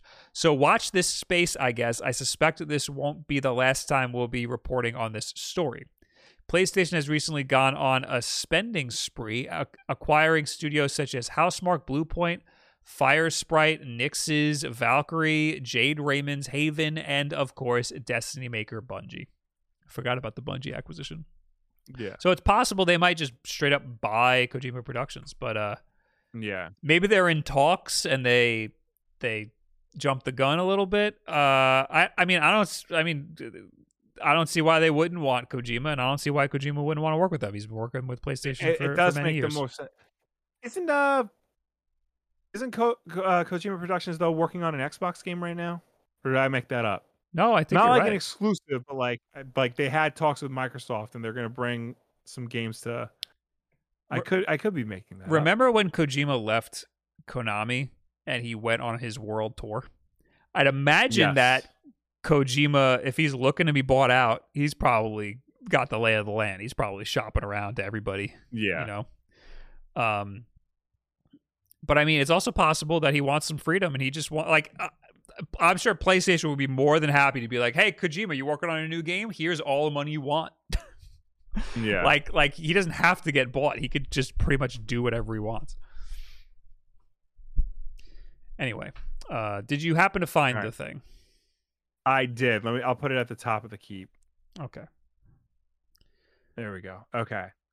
Potential class action lawsuit against uh, Wata Games. Why are you? Uh, here we are. Uh, hello. I am a I am an attorney, a game collector, and a longtime community member. My law firm is presently preparing a class action case to be filed against Collectors Universe and Wata Games Inc. in USDC federal court in California. If anyone would like to join the case, uh, would like to join the class as a named plaintiff, please send me a message and we can go from there. In order to be a named plaintiff, uh, you would have to have had sent a game in for grading with Wata Games Inc. within the last two years and not receive it back in the window estimated by Wata Games. oh no Uh, you do not have to reside in California to participate, as the case will be filed in federal court, and we will be attempting to certify a nationwide case. While the complaint is not yet finalized, I can offer an overview of the issues. The claims intended, uh, the claims intended include unfair business practices, RICO violations, and fraud claims. Specifically, the complaint addresses the statement on the company's website involving false estimates, uh, turnaround, false estimated turnaround times, the fact that paying that paying increased fees does not actually result in a different service level, and the market manipulation allegations that were more fully addressed in the Karl Jobst YouTube video and the Seth a- uh, Abramson's article. This post is intended as a public comment, not as a solicitation. Uh Okay. So is this focused on the whole like not getting the game back in the certain window? Like if you send it off for grading or is this focused on them specifically manipulating the market? It, it sounds like the primary thing is not getting your game back.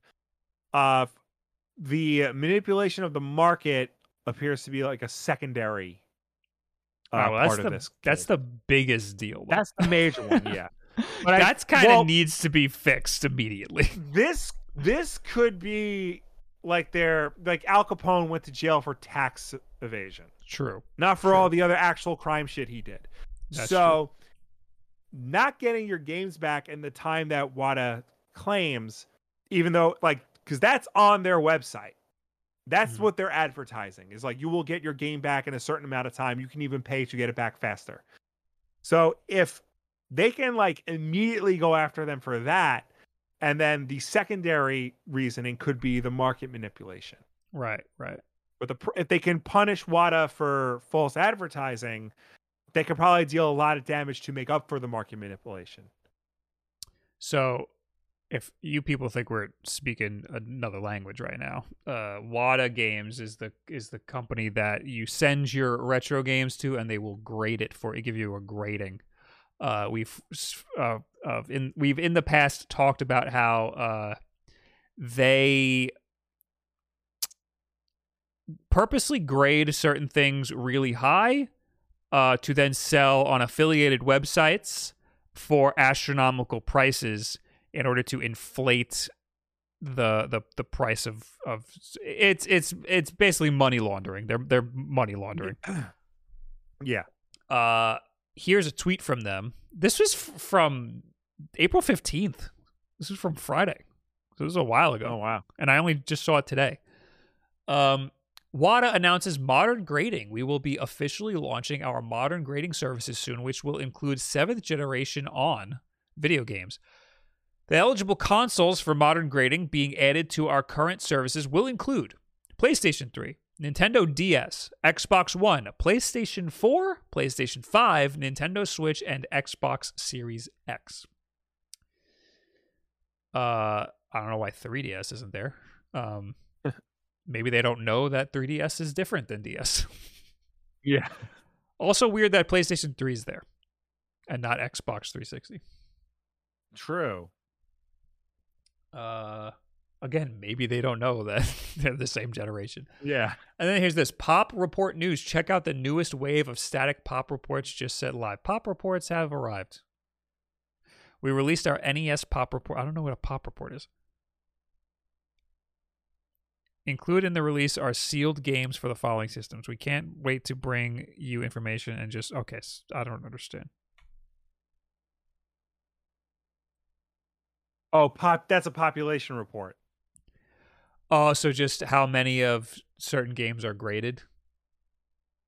Yeah. s- somebody posted a screenshot. Star Trek: The Next Generation at a nine point six.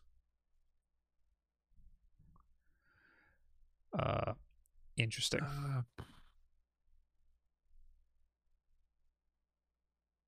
Oh, Disney's Aladdin, on. assembled in Mexico, Majesco release nine point eight. interesting. Okay. Uh, can we see these games? so, so Wata has also been caught uh, rating things really high that definitely shouldn't be rated high. You can like see like Yeah. physical creasing in the boxes and stuff uh, because they're manipulating the market. Uh, M. Andrew says, I think I heard Bomberman 64 second attack was possibly a victim of theirs. Would explain the insane secondhand prices now. I mean, everything's been inflated to shit. Partly because of COVID, but also because of these assholes. Yeah. Uh, a population report is essentially an accounting of this is for baseball cards. Uh, accounting of the cards the companies have graded. Uh, it allows you to see how many, say, Cy Young cards one uh, uh, one of them has graded. Even beyond that, population reports also detail how many cards in particular condition have been graded. So it's the amount of stuff they've got uh, of one particular game they've gotten in, what they've graded, and how they've graded it. So that would This was a big deal because they weren't releasing that for a very long time. Oh, good. Well, I'm sure that all the backlash has made them release that. Um, Yeah. But and and obviously that affects what uh the, what the price of a certain thing's going to be. If there's going to be a lot of 9.8s of Aladdin, then that game's not going to be worth that Yeah. much. Um but I mean the last couple of games that have been the best uh, or the highest selling retro game of all time, the last couple of them were incredibly popular games. Um Yeah. they might not have been popular in that they were 9.8s but i don't think any of them should have been 9.8s to be Yeah. honest with you so just because it's on the chart doesn't mean it's legit they could still be manipulating it in other ways um anyway that's all we got on Wata right Yeah. There's a company I hope goes out of business. yeah what was the other rating website i want to support them as much as possible Oh, yeah. And they were actually around longer than Wata. Yeah, Wata popped up seemingly out of nowhere. Yeah. Uh. f- No. No. VGA says M Andrew, I think. I think it was. Video Game Authority. I think that's right. Yeah, VGA, Video Game Authority. I thought I saw with an H or something. No grade, an investigation into the Video Game Authority. Uh oh, are they bad too? Oh, Uh, Action Figure Authority. Yeah, it's they- like their uh, sister company. Oh, okay. I don't know. I'll have to read that later. uh, okay. Anyway, uh, more news. Let's talk about The Witcher 3. Uh, We, Uh, you know how much we love it. playing, Don't count on playing The Witcher 3's next gen update in the near future. CD Projekt Red has delayed the free update, uh, the free upgrades release until further notice after deciding to finish the project with an internal development team instead of Saber Interactive. The company wants to evaluate the necessary scope of work, according to a statement. The Wild Hunt update was originally slated to arrive in the second quarter of this year, uh, before the end of June. It would refresh the 2015 game for PS5, Xbox Series X and S, and PC with ray tracing, uh, faster loading times, and possibly other features taking advantage of modern hardware. This would be a complete edition with expansions and other content, including material inspired by the Netflix series. Uh, it's not certain what prompted the decision to drop the outside studio. This isn't necessarily an attempt to avoid a repeat of Cyberpunk 2077's buggy launch. However, it wouldn't be surprising if CD Projekt Red exercises caution. This will be the last Witcher release until the new title based on Unreal Engine 5. Uh, a polished experience will uh, will make sure games have a fa- the games have a favorable opinion of the series by the time the new series uh, new follow up arrives. So I saw somewhere else that part of the reason why they're doing this internally is because the Saber Interactive studio that was developing the Wild Hunt upgrade was Russian.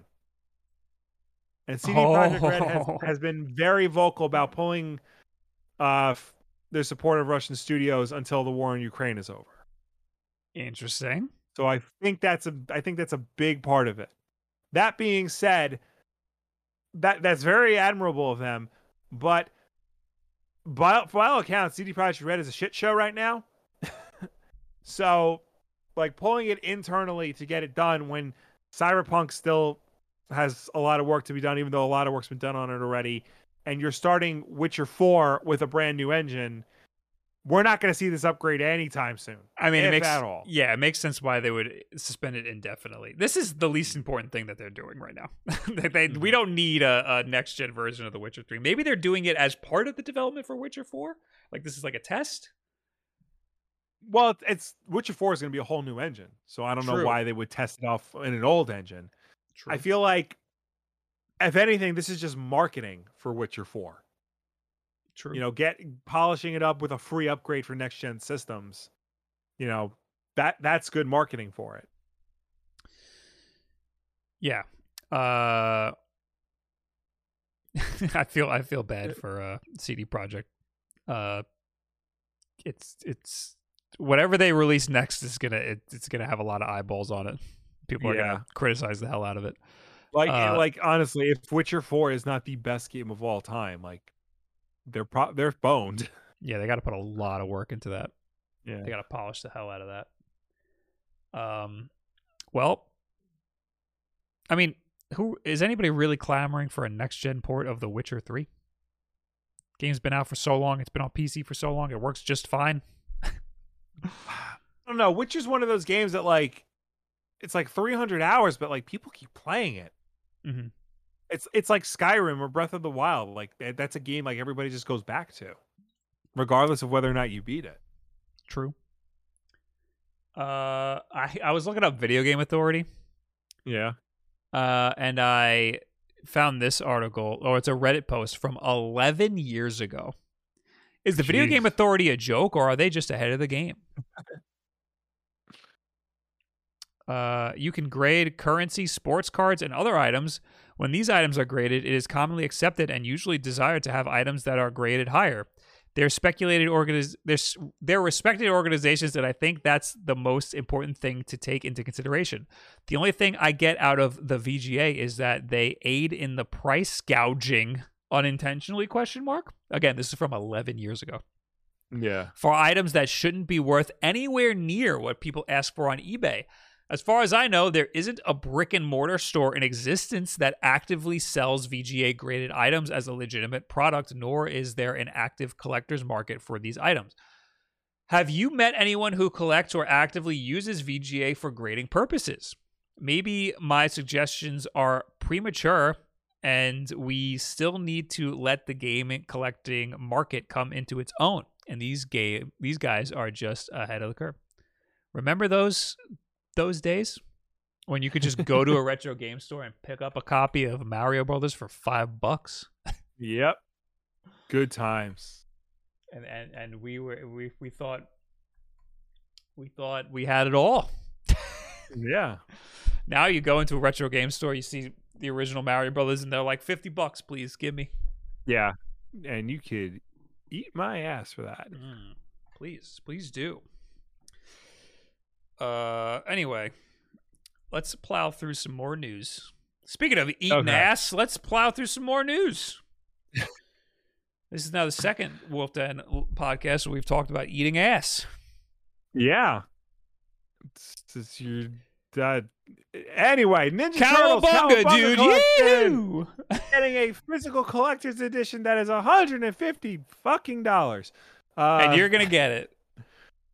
No, I'm not. No, I'm not. This is way like this collector's edition is cool. I like the stuff that comes with it. I am not spending 150 dollars on a on a game like this.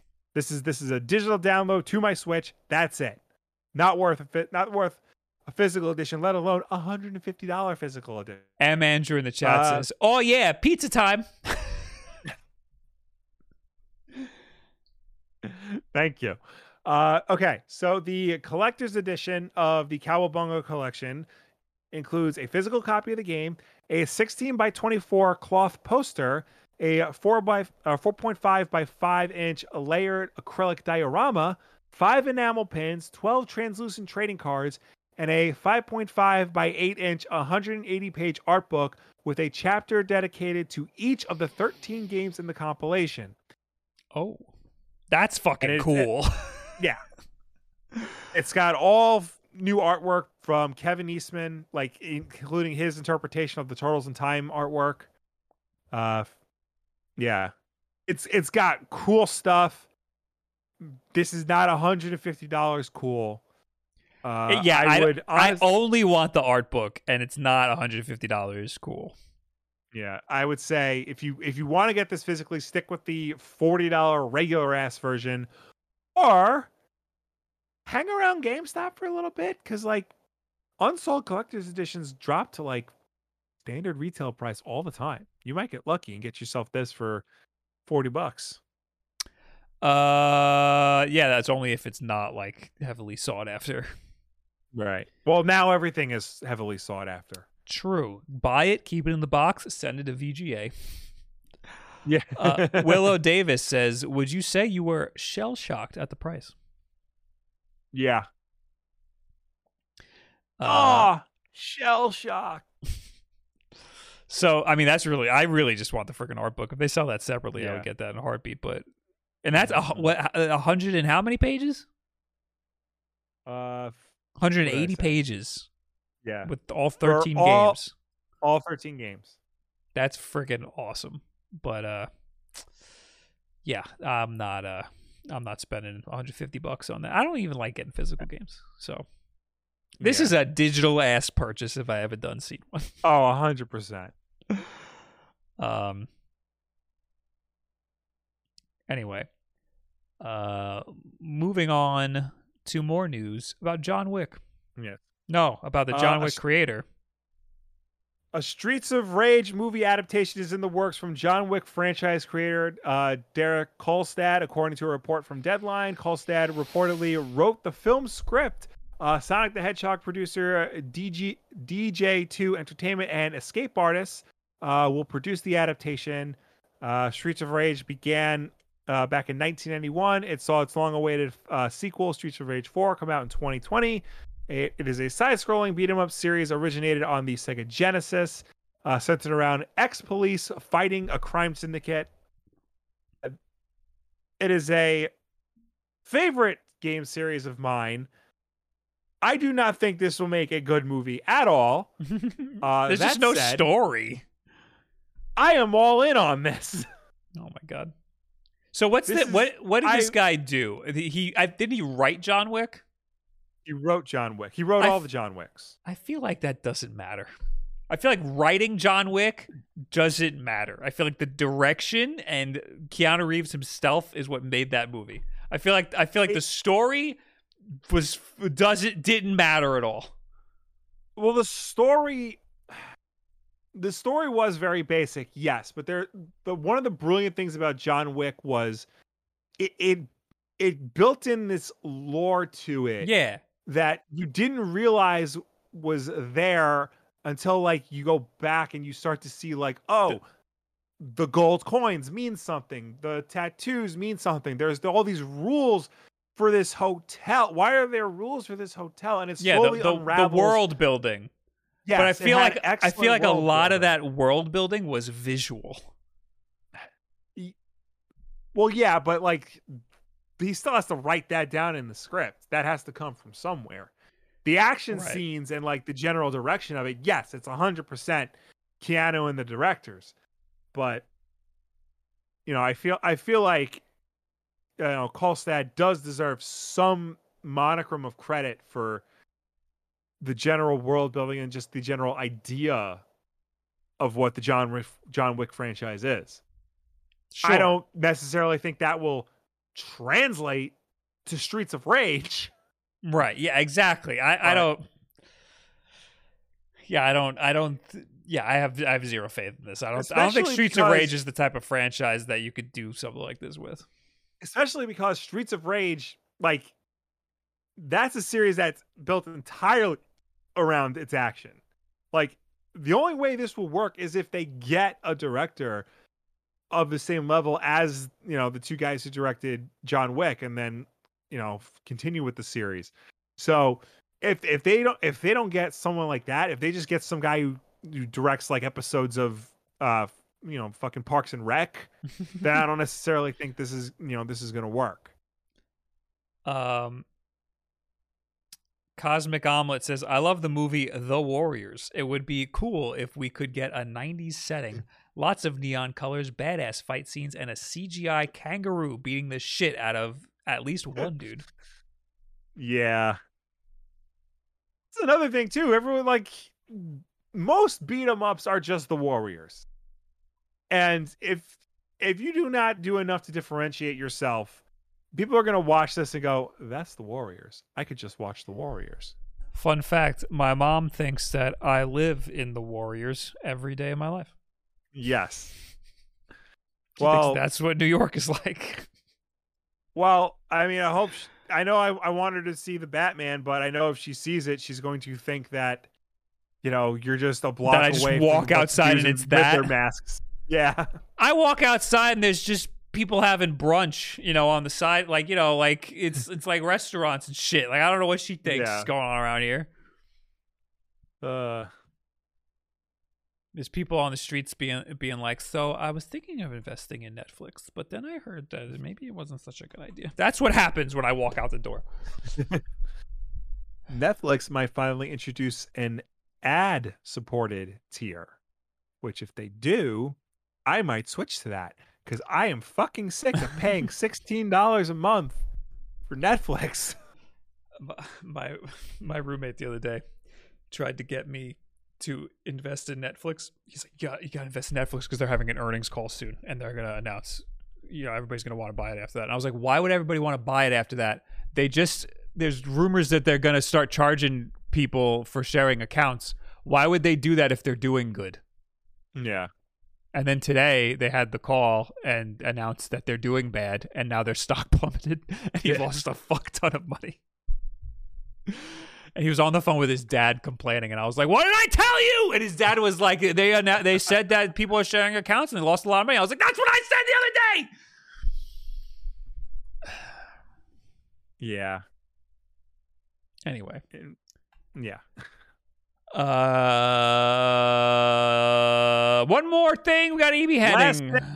A, a new Star Wars game is in development at Skydance New Media, the interactive studio founded in 2019 by Amy Hennig. Of uh, this was announced on Tuesday by Lucasfilm Games and Skydance. It's a return to the Star Wars franchise for Hennig, who had previously worked on the with the franchise at EA's Vis, uh, Visceral Games on the ambitious but canceled project set in a galaxy far, far away. Skydance New Media describes its untitled Star Wars project as a richly cinematic action adventure game featuring an original story, but did not reveal specifics. No title, release date, or platforms uh, were announced. So, Amy Hennig is doing it again. She's back trying to make a Star Wars game. So we touched on this kind of in a different article today, and I was like, "She's doing a Star Wars game," because it, it's it mentioned that she was doing a Star Wars game, but uh, Yeah. I think this was rumored also a while ago. Was it? Because like I knew like she started a new studio, but like Oh and there, no, there wait, were talks about like it's not. It wasn't rumored. She just worked on a Star Wars game before. yeah, she worked on the Visceral Star Wars game that got canceled. right, right, right. Wait, didn't she also do uh? She was Uncharted. also no. She, she was. She also worked on uh, uh, freaking uh, Battlefront Two. She worked at Motive. She- Oh, that was Jade Raymond. Oh, I'm thinking of a completely different person. Cool. that would explain that. Yeah, no, Amy Hennig was working with uh Visceral to make the that was called Ragtag. It was like Star Wars Uncharted. Mhm. Um that eventually got canceled because they had to use the stupid Frostbite engine to make an Uncharted style game and they could never get it to work. Yeah, that totally blurred together. That and the and the, Yeah. that and the Jade Raymond So, stuff yeah. blurred blurred completely together for me. Yeah. But this is uh I like this is part of Lucas's film's uh new initiative where like other people are now allowed to develop Star Wars games. Thank God. Quantic Dreams, Star Wars Eclipse, uh, Ubisoft's Open Worlds, Ubisoft Star Wars game, uh, a sequel to Jedi Fallen Order. Yeah. Star Wars games are good again, maybe. I hope. I mean, I haven't played one in a while. I feel like uh, I I never played Fallen Order. Um, I didn't play Fallen Order is very good. One or whatever the fuck it was called, Rogue something or other. Oh, Squadrons. Squadrons, not even Rogue. I didn't like it. I didn't like it. I know there there's a fan base for it. I didn't I didn't think it was all that good. Apparently Skywalker Saga, Lego Star Wars Skywalker Saga is fantastic. Mhm. So I I, might ha- I might have to just get that. All right. Well, now it's time for the thing that we do every week. It's this time. Yeah.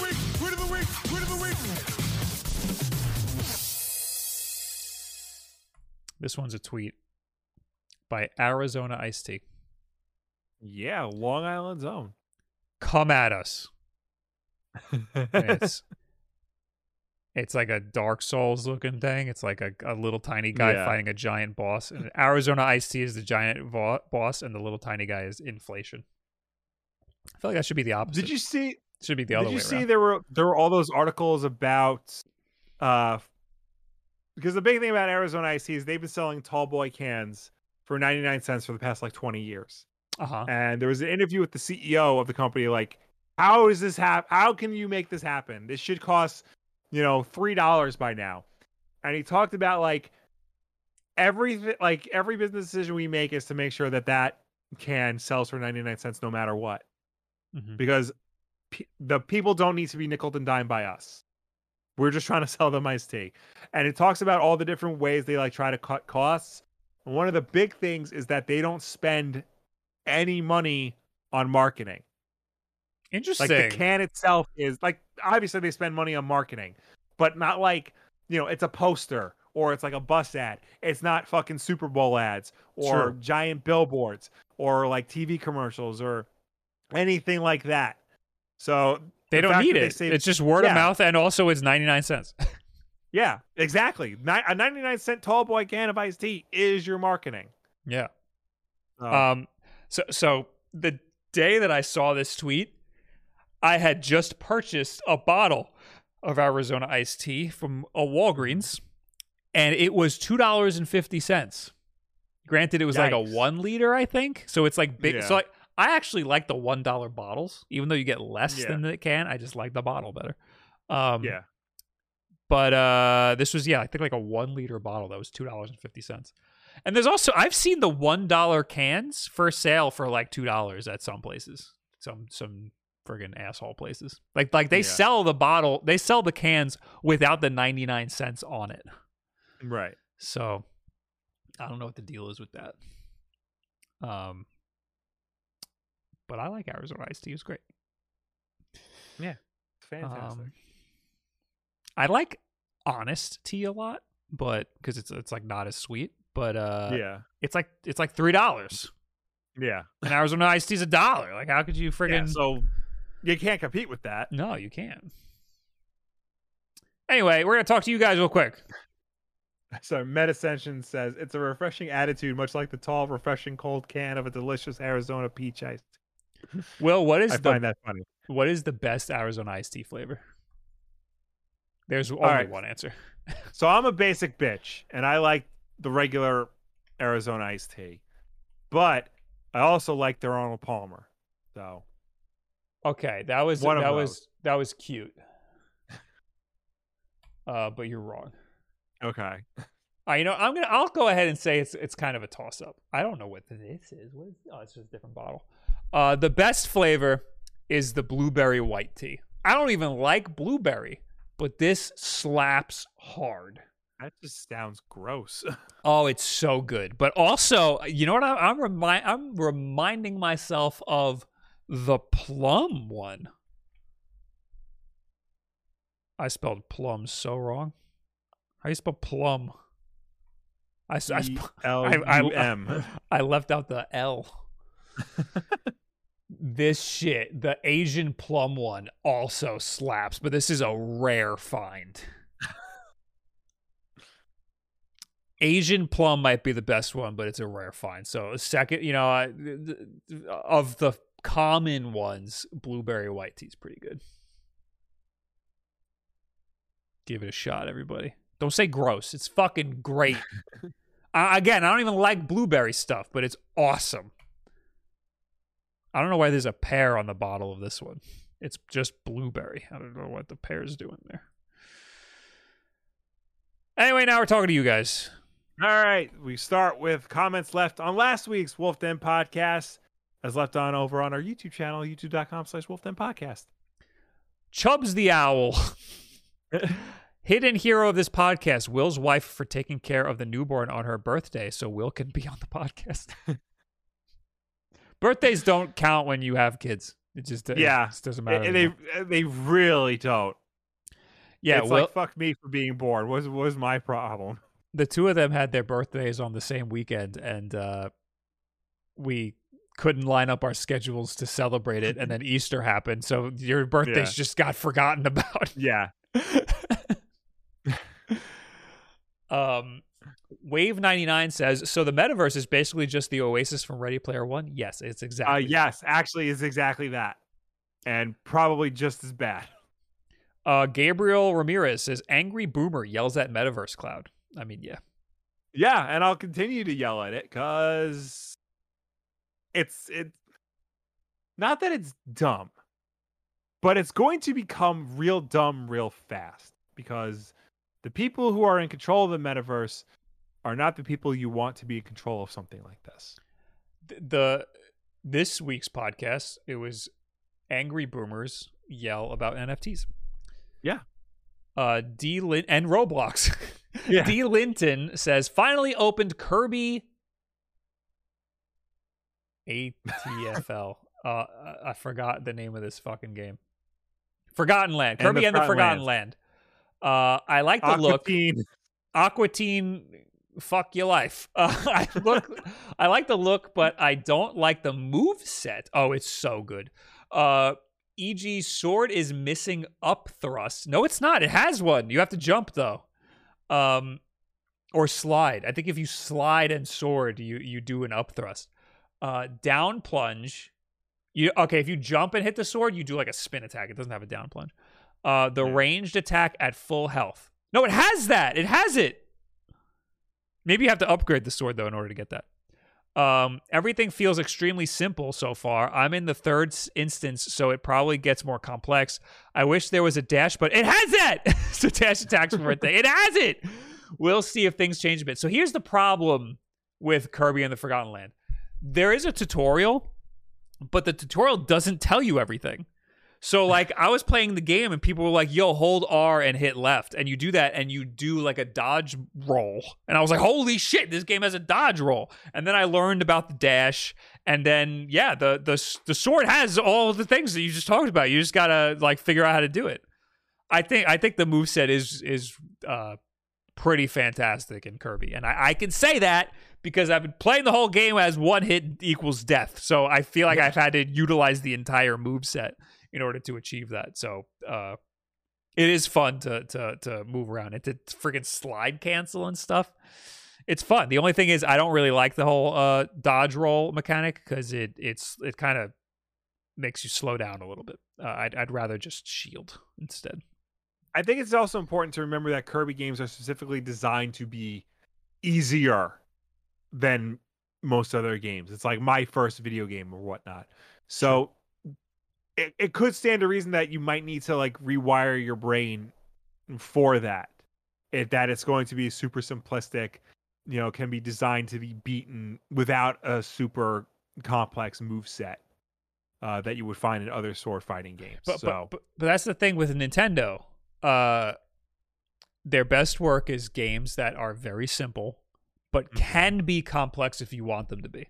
And I think Right. Kirby is also that. I think I think past Kirby games are not that. I think past Kirby games are just here's the simple game. You could play it like this, and then that's it. But I think yeah. the newest Kirby, you you can make it complex if you want it to be. And and there's a post game that is harder. so uh yeah, I think I think I think it achieves basically what what you would want out of a game like that. Uh, Willow Davis Right. says, "Whoa, whoa! Duck with the sword. Hit jump button to slide attack. Hit it again to slice up. Then in the air, hit attack button, and he slams the sword down." I think that's all the different. th- There are the sword has different move sets, and it sounds like the game has what you want it to have. Yeah. Um. Uh, anyway, Ty Raleigh says, uh, "Always a joy to wake up and watch these." Well, thanks, dude. Thank thanks you. for being here and checking it out. Now we're in the chat real quick.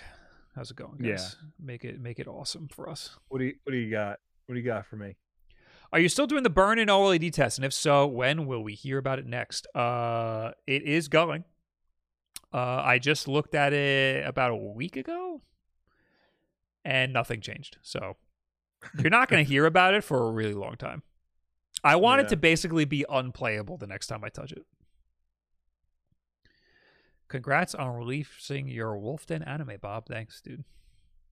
uh, you can now watch select Wolf Den videos in Nihongo. Uh, I wish I had a vanity URL, but I don't.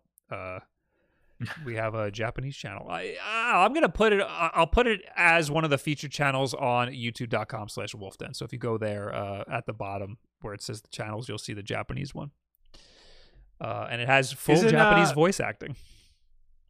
I think you need like a thousand subscribers to get a vanity URL. No. Probably. Sounds about right. Yeah. It's a th- uh, there's a bunch of different things. It's like a thousand subs or something else, uh, Yeah. or like a certain amount of views or something. And it's a brand new channel, so don't expect anything uh, crazy out of it, you know, just yet. Uh, can you translate them to fucking idiot for me, says Eric? uh, I'm not too sure. Not too sure if I could do that for you, buddy. Would you rather see Ogre Battle or Quest 64 added to Nintendo Switch Online? Uh, What is Ogre Battle? I've heard of Ogre Battle. I don't know if that's as popular as Quest 64 though. I feel like Quest 64 would be pretty dope. Yeah. Uh, Wolf, then the Hongo. Oh, there it is. Ah, there. I have added it to the website to youtube.com slash wolfden. I also changed the icon. If you if you notice, we're blue now. Uh, also, I also changed uh the uh icon for the clips channel. It's now just a picture of the neon sign that's usually behind me. And I slightly changed the Wolfden podcast icon. It now has the the like green and purplish uh uh me and you in the face. It's like it's just a slight change. Yeah. Just to add, just to add some color around, you know. Um. Anyway, Metascension Quest 64 is terrible, boring N64 launch era RPG.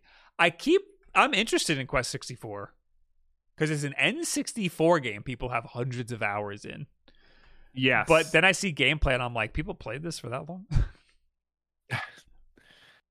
I mean, we played the Mission Impossible game for God knows how long on N64. Is it because it was a good game or because we were idiots and didn't know any better? the game super is not good the the the like uh the the the laser level is like all we ever played Well, it's all you ever played because you were the only person who could beat it. it was very hard it was a very hard Yeah. level it was stupid uh looking even more sugoi now bob oh arigato gozaimasu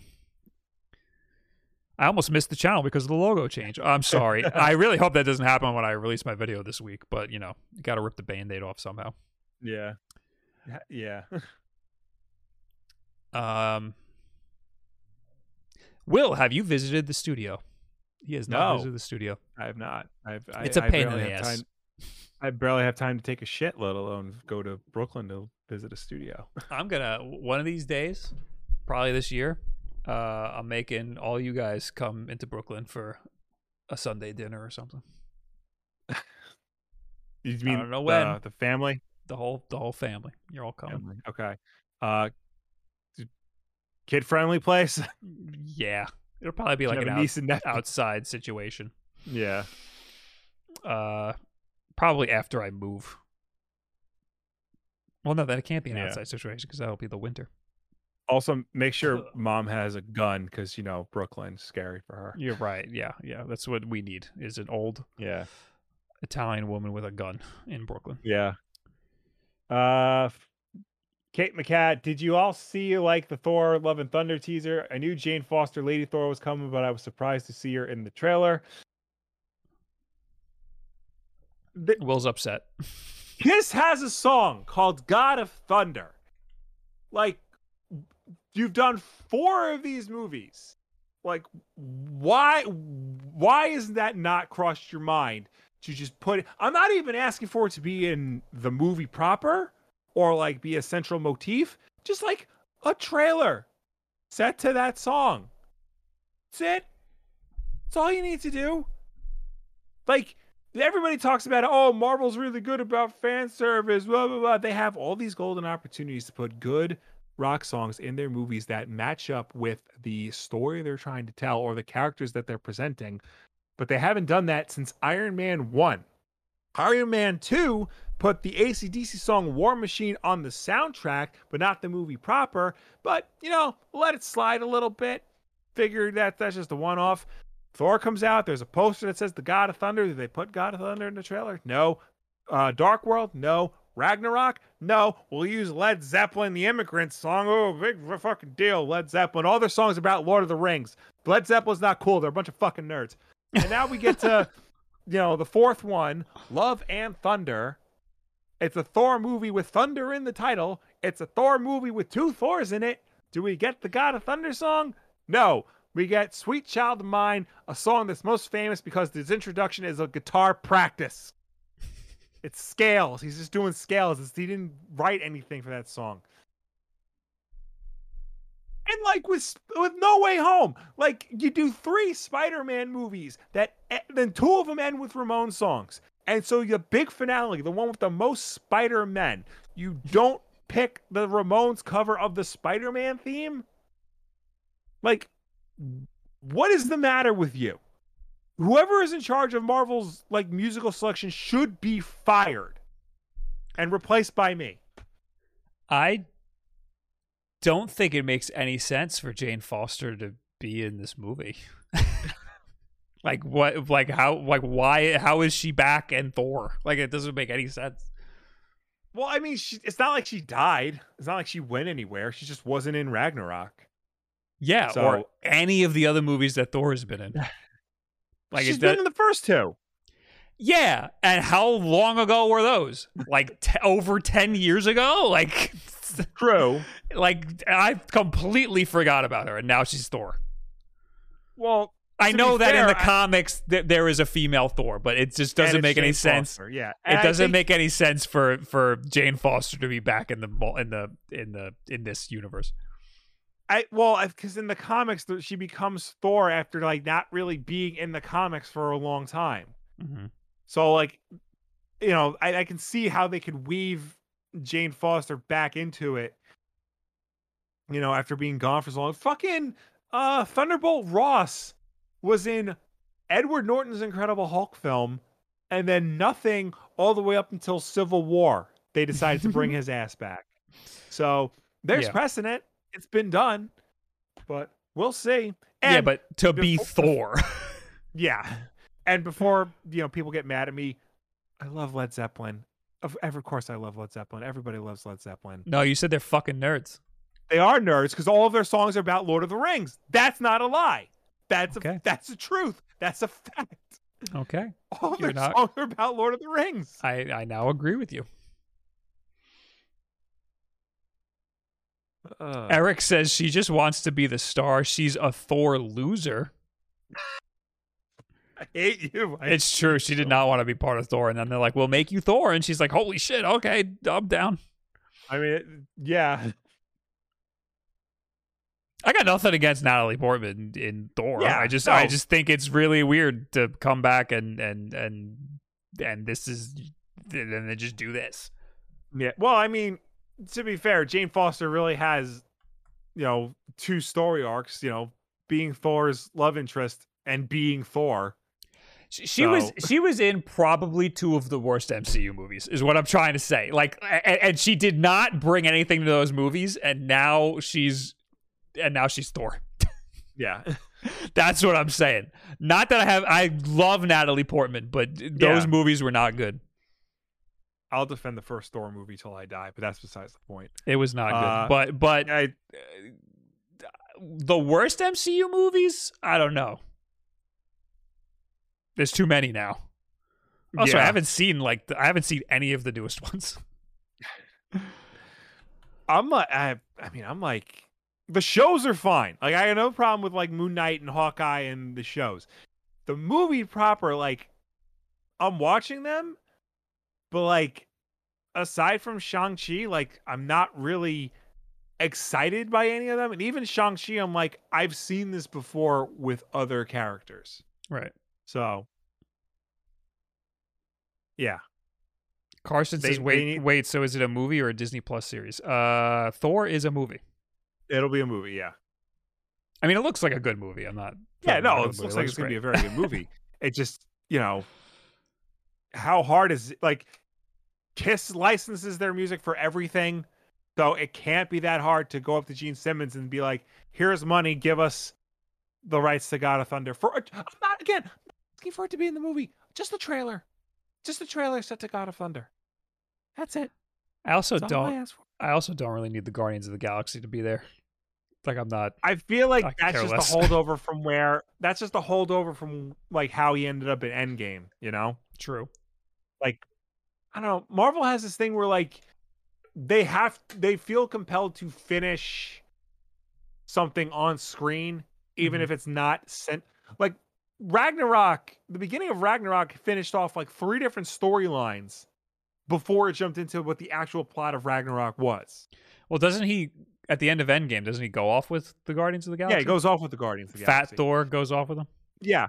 But what I'm saying is we don't necessarily need them to be in uh Love and Thunder for a lot. They could just be like I in don't the want them. beginning. I don't. They can be in the beginning and then like they kick them off the ship and then it's a Thor adventure again. Like we don't need a whole like section with the Guardians. The Guardians should just be in Guardians 3. Eric says Fat Thor made me realize I could be a hero.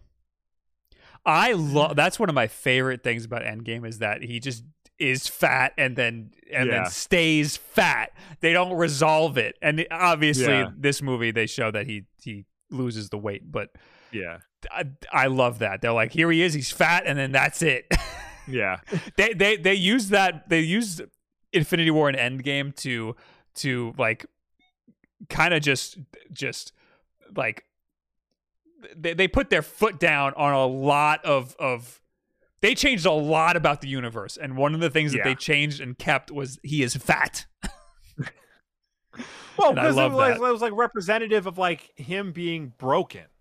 Yeah. like he's yeah he's lost everything so like there's he finds no point to it so he just lets himself go and throughout the course of the movie it's about him like regaining his confidence and realizing he can be a hero again Yeah, there It was a lot of effective. There was a lot of uh, controversy because people were like they're using it as like a comedic effect, but it's like no, because he No. shows he could still be a hero when he's fat, and then he stays fat.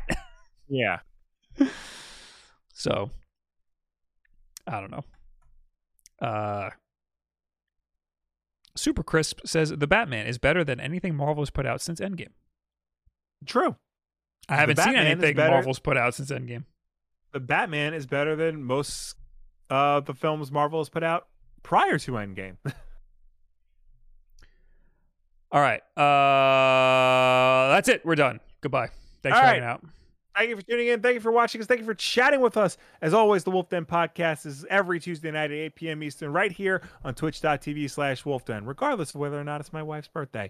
Uh, if you can't make the show for any reason at all, we always put it up as an archive version over on our YouTube channel, youtube.com slash wolfden podcast. So you can go check us out over there on demand whenever you want. If you prefer to listen to us rather than watch us, you could do that as well. We're also an audio podcast on anchor.fm slash wolfden podcast or your preferred podcast service of choice. But no matter where you get this content from, folks, please be sure to subscribe, rate, and review us because that helps us with placement on all of those respective platforms. Thanks for being here, guys. Uh, I'm going to PAX East. Yay! So it's going to be a while till I Twitch stream again. I'm very sorry. I'm trying to put in the work here on Twitch, but uh, I have another job. It's called YouTube. So I do a lot of things, trying to do less things. Uh, I'll be back. Uh, I'll be back Monday, probably. Anyway, see you guys later. Thanks for being here. Goodbye, everybody. Bye. Oh, I forgot to raid somebody. Oh. Uh, who's on right now? How about uh frickin' Cyberquake's playing Dread mode? Go say hi to him. Bye. Bye.